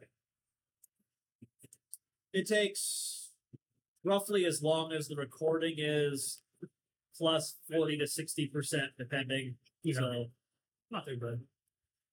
Because you basically have to listen to it again. Yeah. The only drawback is, you know, you're depending. If you're a narcissist, I guess it's not a drawback, but The drawback is you're listening to yourself for hours on end. I know I couldn't do it. I mean, I'll go back and you know every now and then look at like an old episode. I've been on something, and I do I. I can't do it. It's hard. Plus, again, my voice is like far more country than like it sounds to me. Not that that's a bad thing, but it's just like it's startling when I hear myself talk Yeah. and the accent is so thick. I You don't have an accent. and I exactly I was I was going to say, despite the protestations of certain members of the chat and others, I, as a Southern Californian, do not have an accent. We have a speech pattern. Someone who is used to, or at least can identify the Southern Californian speech pattern, can pick out a Southern Californian like that. But we do not have an accent, which is convenient because I can layer any accent on top of my normal speaking voice, so I can mimic almost any accent fairly easily. Okay, so mimic a uh, Tennessee accent. I didn't say I was going to do an accent. I no, I, I don't think I don't know if I can do the Tennessee one yet. I've the problem with Tennessee is that there's such a wide Yeah. spectrum no, there, of accents. There's there's two that I know. of. There's one. I, I break it up like this. There's one that's just a normal Southern accent. Another one that it's like certain words are inflicted and certain. Basically, it just sounds very gay. It's like so Southern that it's feminine, and I that one's more of like I've heard it from people like in Chattanooga, okay, not necessarily here. a little more south. Yeah. But again, that's how I describe it. It's so Southern that it's feminine. Huh. I don't know if I've run into that one that much. But there is a there's a wide Jay Dyer. wide spectrum here. Does he? Yeah. I really haven't listened to him that much. I I listened to a, a little bit of some of his stuff. And as as you know, he challenged me to a debate and then ran away. Which is just funny. I I love and the thing is, to this day, his sycophants, his cultists, still when I say something against Eastern Eastern Orthodoxy, will appear manifest out of the woodwork, or I guess in their case out of the sand. They will appear No, they appear say- like a tornado of sand. yeah, exactly. And they say debate Jay Dyer, and it's like I tried to. He blocked me and said he wouldn't debate me. And then he uses an excuse that I said we like we have to plan it. Because that was his whole thing. He said, debate me. He wanted me to get on Discord like that second debate him. And like I'm currently packing to move across like the country. two thousand miles, twenty five hundred miles, whatever it is. Like I this does not work right now. And it just happened to be exactly when I was moving across the country. Yeah. And so I told him we had to plan it in advance. And I, you know, I said I want a moderator and a neutral platform because I don't want your Discord where you're just going to mute me or do some other nonsense. And so he flipped out and blocked me. And that's not even the best part. The best part is that after he publicly flipped out and blocked me, he then like spammed DMs at me for an hour of just absurd nonsense. And I have all the screenshots for it because I saved all of them. And so I've, I've posted that before. And so the Eastern Orthodox will, you know, look up J- Jay Dyer and like, here's some screenshots for you if your idol. Acting like some sort of psychotic 13 year old girl who just got a breakup. Yeah. No, it's sad, but I mean, the thing is, the dissident right. I mean, I, he wouldn't really be considered in the dissident right. I don't. I don't even know what he is. But it's not a sphere. Than wrong. yeah, it's not a sphere that really produces cool, level-headed, mature people. There's way more back. Some of us are, Some of us. But not a lot. Yeah. Really, it's the ones that they'll be in chats where it's just Zoomers, and that's the worst That's because part of it. Zoomers want not to necessarily denigrate Zoomers, but Zoomers do want a little more of the theatrics and the bombastic and all of that nonsense. Which is why I keep saying that any leadership in the the far alt alternative, whatever it is you want to call the right, yeah, actual right, will almost certainly be millennials pretty much. because Or Gen X. any I don't think Gen X is going to do it. They're they're too old. they there's that there's the generational gap between them and Zoomers, and you have to. You can only really connect outside of your own generation, within you know what a, a standard deviation or two, so to speak. And so millennials can kind of connect with Zoomers and can kind of connect with those that are one generation younger than Zoomers, whatever they're called, generation dumpster fire, whatever they are. And millennials can also connect with Gen X, Yeah. boomers, as I've said, kind of a lost cause, so why bother? But it kind of means boomers. Eh, but millennials are just kind of in the position where we can connect with the people with whom we have to connect to get something done. Yeah. And it helps that millennials, some of us, grew up in the culture when it wasn't completely horrible yet. There was still something left that was decent. My my high school wasn't that bad. There was a lot there were a lot of drugs, but wealthy area, you're going to have certain drugs. It wasn't that bad. I had a decent I had a pretty good childhood, you know, high school, all that. Undergrad, yeah, under universities were definitely just dens of iniquity and sin by Yeah. the time I was at university, particularly the the larger universities. And I went, you know, I went to Michigan. It's got an enormous undergrad population. It's like 40, 45,000 or something. Gosh. It's a huge school. And so, The school I went like- to only had like, like- fifteen thousand. and like I said, I lived with some of the Michigan cheerleaders, so maybe I, I may have had a, an experience that was slightly more degenerate than Yeah, some that. some of his stories they've been pretty. uh I guess I addressed it to the uh whoever would actually be listening. Some of his stories about uh, Michigan definitely. Yeah, well, it's any any big university in the past twenty years. You're there's a lot of horrible things, and it's the reason that to to spin this into something that you know advice and tying it into things that are important. This is the reason we say do not send your daughters to university. Some of us know what they do while they're there. Yep. Do not, do not send your daughters to university. Yeah, I mean, I know girls who they've your been. sister go. Do not let your, your cousin, anyone you get, any woman you can tell not to go to university. Do everything you can to convince her not to go. Yeah, not not even your elderly mother who's like, I want to go back and learn how to do water paintings. I mean, maybe if she's doing like you know distance education or you know community college class, you know, okay, fine. I I, think what she told it. I don't really care. I don't really care about that, you know.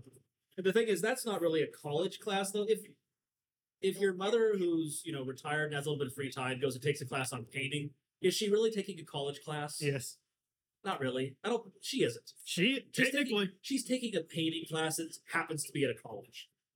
but that, that's the if definition of a college class. It's not though. If she's trying to work toward like a degree or something, probably discourage that.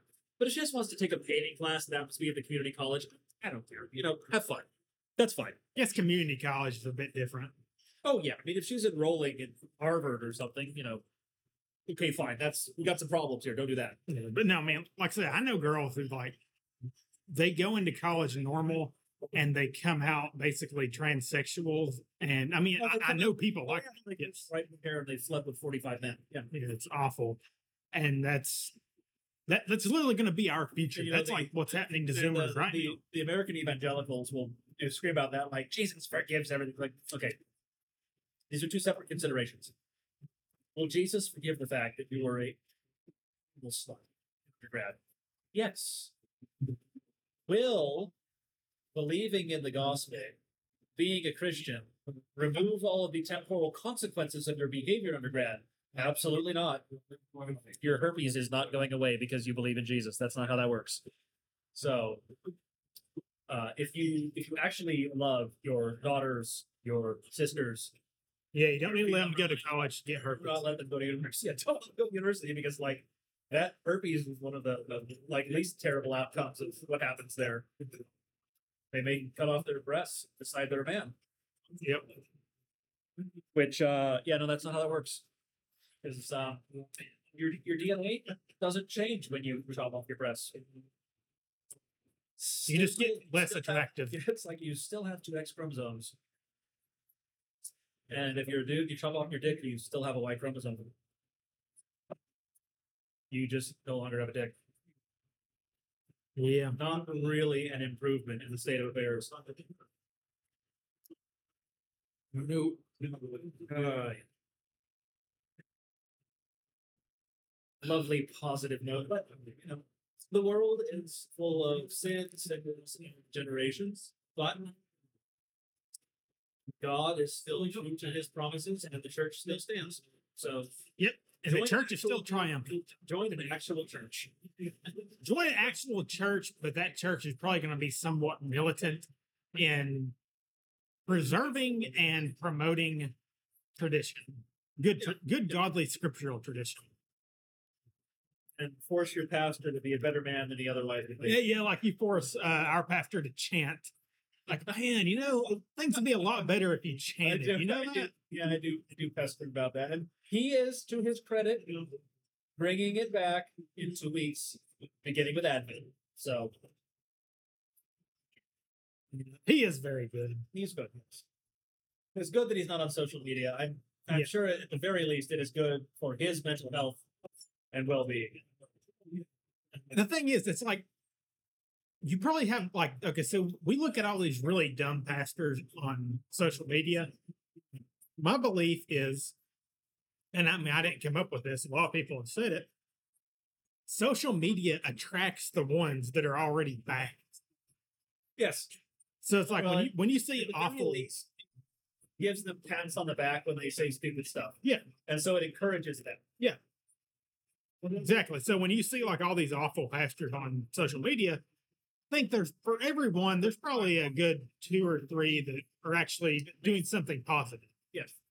For every bad one. Yeah, there are, there are many, many good pastors who have nothing to do with Facebook and Twitter. Yes. Um,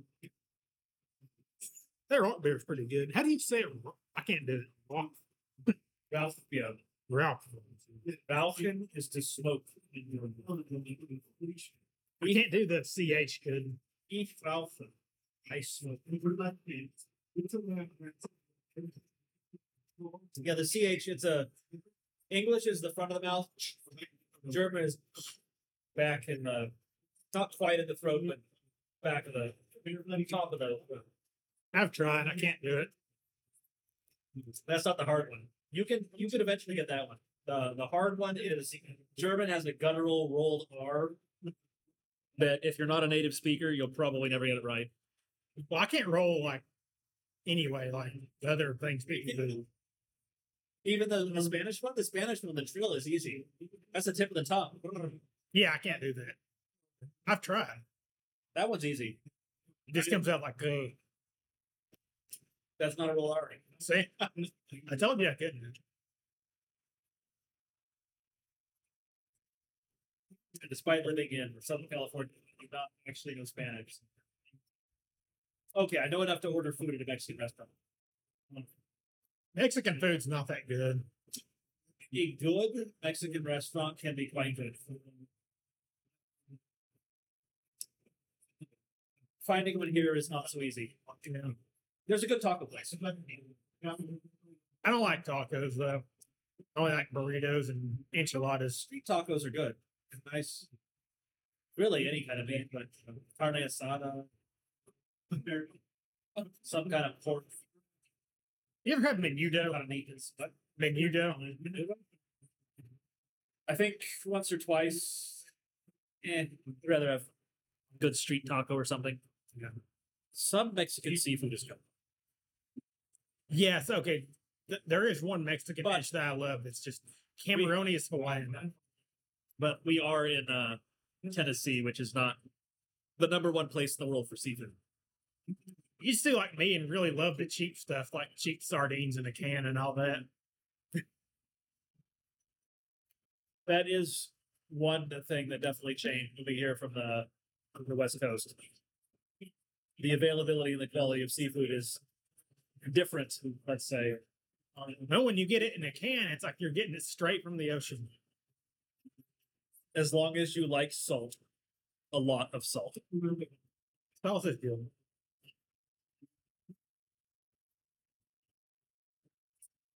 No Saying sushi. white Germans, No sushi white place. people spice their food, hating hating on salt. I like spice. I actually I actually handle hot food pretty well. Which always weirds people. in- Like, but you're white. Yeah. it's nothing. I can eat spicy.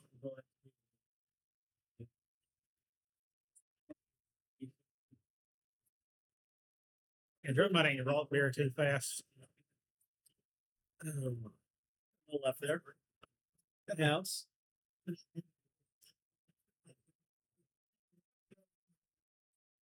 So when you were at Berlin, like, is that part of the country that's heavily Lutheran or the opposite? Um, it's mostly atheist. Oh, okay. It's in Eastern Germany. Uh, Sad. well, it's any, anywhere that was East Germany. So you have more Christians in Berlin in what was West Berlin. Because Berlin was also divided. Yeah. Germany was partitioned and then Berlin was partitioned. So West Berlin has more Christians than East Berlin because communism destroys Christianity. Right. Which is why you cannot be a Christian and communist. Yeah, speaking of which, I actually got blocked by, uh, well, granted, I didn't troll him because he's annoying, but Logo Daedalus, whatever his name is, I think it's, yeah, I think that was his handle, Logo Daedalus. He blocked me recently, but his whole thing is like, he's like, okay, I'm going to promote Christian communism, but I'm also going to promote low church things by, other than calling it dumb and stupid, which it is, I'm going to say it's avant garde. And if this is not like the most despicable mindset, Well, that, that pretty much fits, though. You want to be weird, degenerate, not Christian? Go ahead and be uh, low church communist. exactly. No, it's horrible. It's disgusting, but I don't know.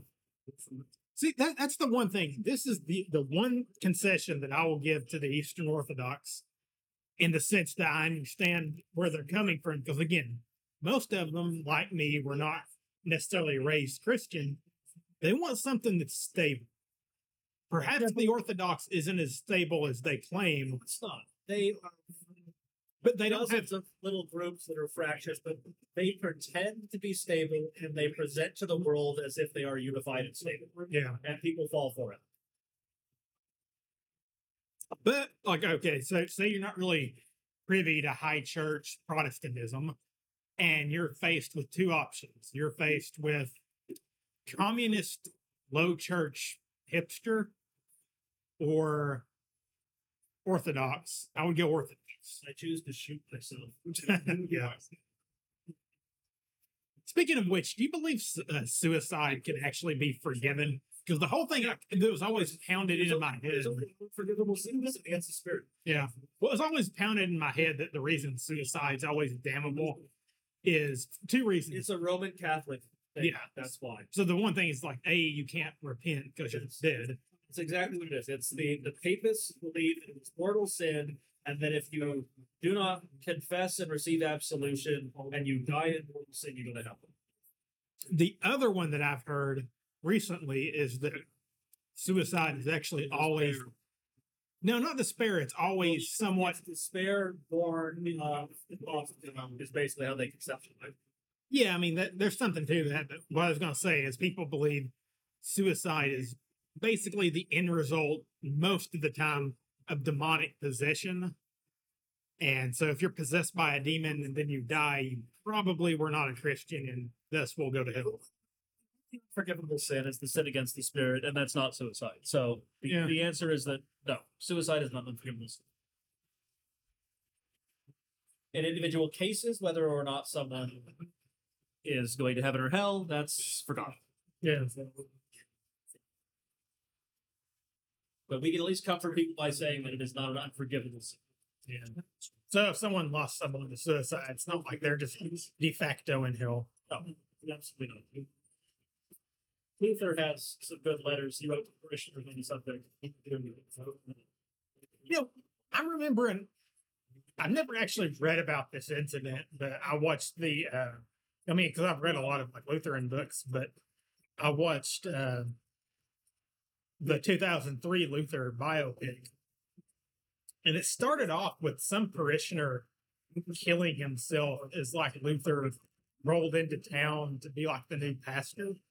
Is that actually historically accurate? You know what I'm talking about? I don't know if that specific incident is, but he did write letters to parishioners who'd had family members commit suicide. So it could just be artistic license with that.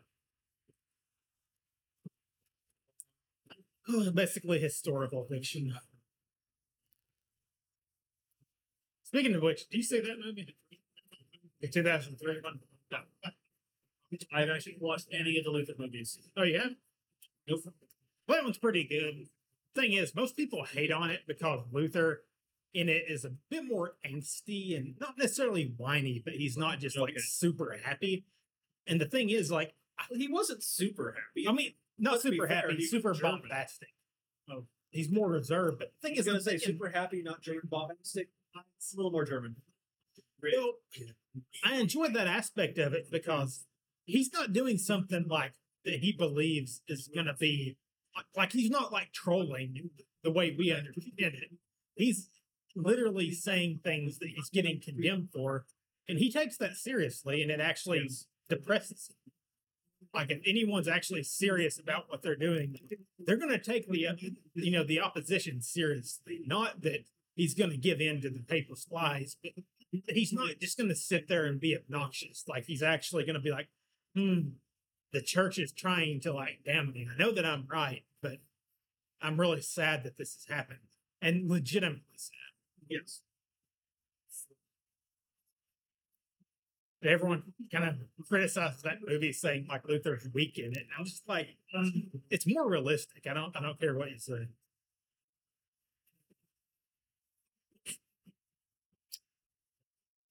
My beer is almost gone. Mine is gone. Yeah. You had, you had two years. You had a liter in that. So he still counts as three or one and a half if we're counting in the, the German fashion. That means I probably only had one. Yeah, one, yeah. No, it doesn't feel like it. I can usually the liters usually hit way different, and this didn't really hit at all. Yeah. Clearly, we need to have a a chat visit to Germany. That would be nice. Try not to go during Oktoberfest. We don't reflect anyone from the the gutter the next day. And now we totally need to go during Oktoberfest. At least it's not as bad of a flight from here. The west coast to Europe is a bit of a slog. I can kind of see it though. It's like you go there during Oktoberfest, but you're like, you I'm also going to go visit the historic Lutheran things, and then you wind up not doing it, and just mm-hmm. staying there drinking beer all day. It's like, yeah, that's actually probably a more authentic German visit. You go for history and the museums and the beauty, and you have two liters with your meals during the day. You have one with lunch and dinner. That would be. That was about what I did while I lived there, anyway. So. Even while you were working as a lawyer on your degree. You have a liter with lunch and still go to school just fine. I couldn't do it. I mean, like I would only drink like I'd go quite a long time without drinking because The professors would go with us to lunch and drink at lunch. it's That's little- just that's normal in Germany. I guess you could say it's harder if the work is harder for you because you want to stay more clear headed. I don't know that being clear headed is advantageous to attorneys. Okay. Although To accountants, it, it would take more than a liter for not clear headed to be a problem here. Be a factor.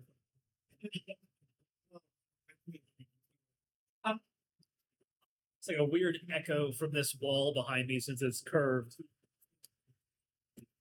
Like the, the noise from down below echoes up past that strange sounding. sounds like there's some kind of game going on down there, like where people are like yelling, like, "Oh, It's a football game. hate football." I do as well. I guess don't tell anyone with whom I went to school since Michigan is a football school. My school wasn't because we suck and like no one cares about us. Yeah, Michigan's pretty good. Or whatever that's worth, I guess. I remember there was a time when uh, ETSU was going to play off against UT, and they actually did. And you would think that everyone would be like, "Oh yeah, this is going to happen. It's going to be so cool, man." Literally, no one cared, and we lost horribly. That's that's sad. Yeah, because again, you you think there'd be a little bit of tribalism. There wasn't at all. No one was on our side from our school. Football is just an enormous waste of resources. It is. Plus- Plus, it's profitable. Plus many, many other problems attendant to football teams on university campuses. It's like let's get all these freaking like very low IQ barbarians, Yeah. make them like run into each other, and then you know. Yep. That's, that's literally how I look at it. Yeah, no, I not not my thing. Definitely. not. Plus, I'm not able. Like my attention span will not let me sit down and watch a football game. My attention span would be fine for it. I just I don't want to watch football. I don't want to watch football at all. I a little annoyed the TV's on here. But it's- otherwise, it's a decent little atmosphere up here. Yeah, now it's nice up here. It's definitely much better than downstairs, which downstairs is cool too. It's like you come up here and it looks like you're actually in some kind of German lodge or something. What are the things on the walls called again that I freaking love? Wall, Wolpertinger. Wolpertinger. Volt. Yeah, those things are awesome. I don't care what anyone says. I love folk. The, the American version would kind of be the jackalope. Yeah. Jackalopes are cool. These are a lot scarier looking though. Like when you look up the artwork for a jackalope, they're all happy and stuff. But then when you look up these, they have fangs and stuff. Yes, yeah, They're looking nightmares. It's a little more aggressive. But it, it fits with uh, German fairy tales generally. Don't go into the forest. or You'll get eaten. So yeah, it's kind of a good goes back to all my obsession with like horror. It's like it's kind of in my DNA being German. Oh, it's like the You're Germans afraid that Bigfoot's going to kidnap you if you go hiking. Bigfoot or like some kind of like giant redneck dude. Well, I mean, they, there's a possibility of the mm-hmm. latter. I don't think they go hiking that much. Though. Nah, they kind of just stay around their distilleries. Speaking of which, there should be okay. So, how do you pronounce the the German table talk? Is Tischrede. repeat that again. Tischrede. There needs to be a Tischrede from a moonshine distillery. I don't know that I I have the the talents, the acumen to eliminate the background noise, or at least to a satisfactory level from a moonshine distillery. There are At least, if, located. at least if you're thinking about the ones in Gatlinburg. the ones outside Gatlinburg, still technically in Gatlinburg, but not downtown. Yeah, that maybe that's possible, but you know, if you're thinking, uh, what's the one right there in the middle? Oh, smoking. Yeah, that one. Yeah, no, not that. There's nowhere to sit. There is no way I could move the noise from that one. Nah. Just, just the noise from people outside walking by that one would be too much.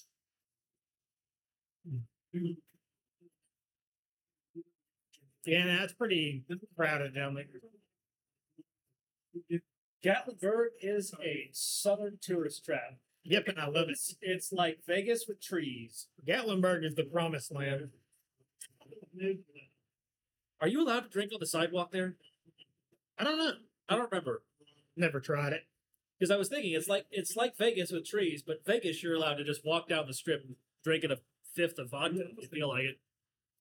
What you see on the streets of Vegas is just disgusting. I mean, basically, you'll be The- walking The down. streets of Gatlinburg are also disgusting, but in a different. Yeah. like in Gatlinburg, you're just gonna see like spilled ice cream cones and that type of thing. In Vegas, you're gonna see women walking around like handing you like flyers for prostitution. There is a lot more obesity in Gatlinburg. That is true. Like I've I've seen some things there in the summer that I did not want to see. Yeah, there's some definitely some chunky Southerners there. Because Baptists don't preach against obesity as a sin. In fairness, if you've seen some of the Lutheran pastors, I know. kind of made fun of a little bit. There's some Lutheran pastors who would lose a little weight too. Yeah. Honestly, there are a lot of pastors who lose a. I could lose a little bit of weight. At least I'm not 300 pounds. I didn't have any fat pastors in California.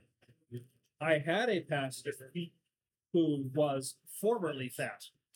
Really fat. He had gastric bypass. Well, his problem was he grew up in a farming community in I think it was Wisconsin.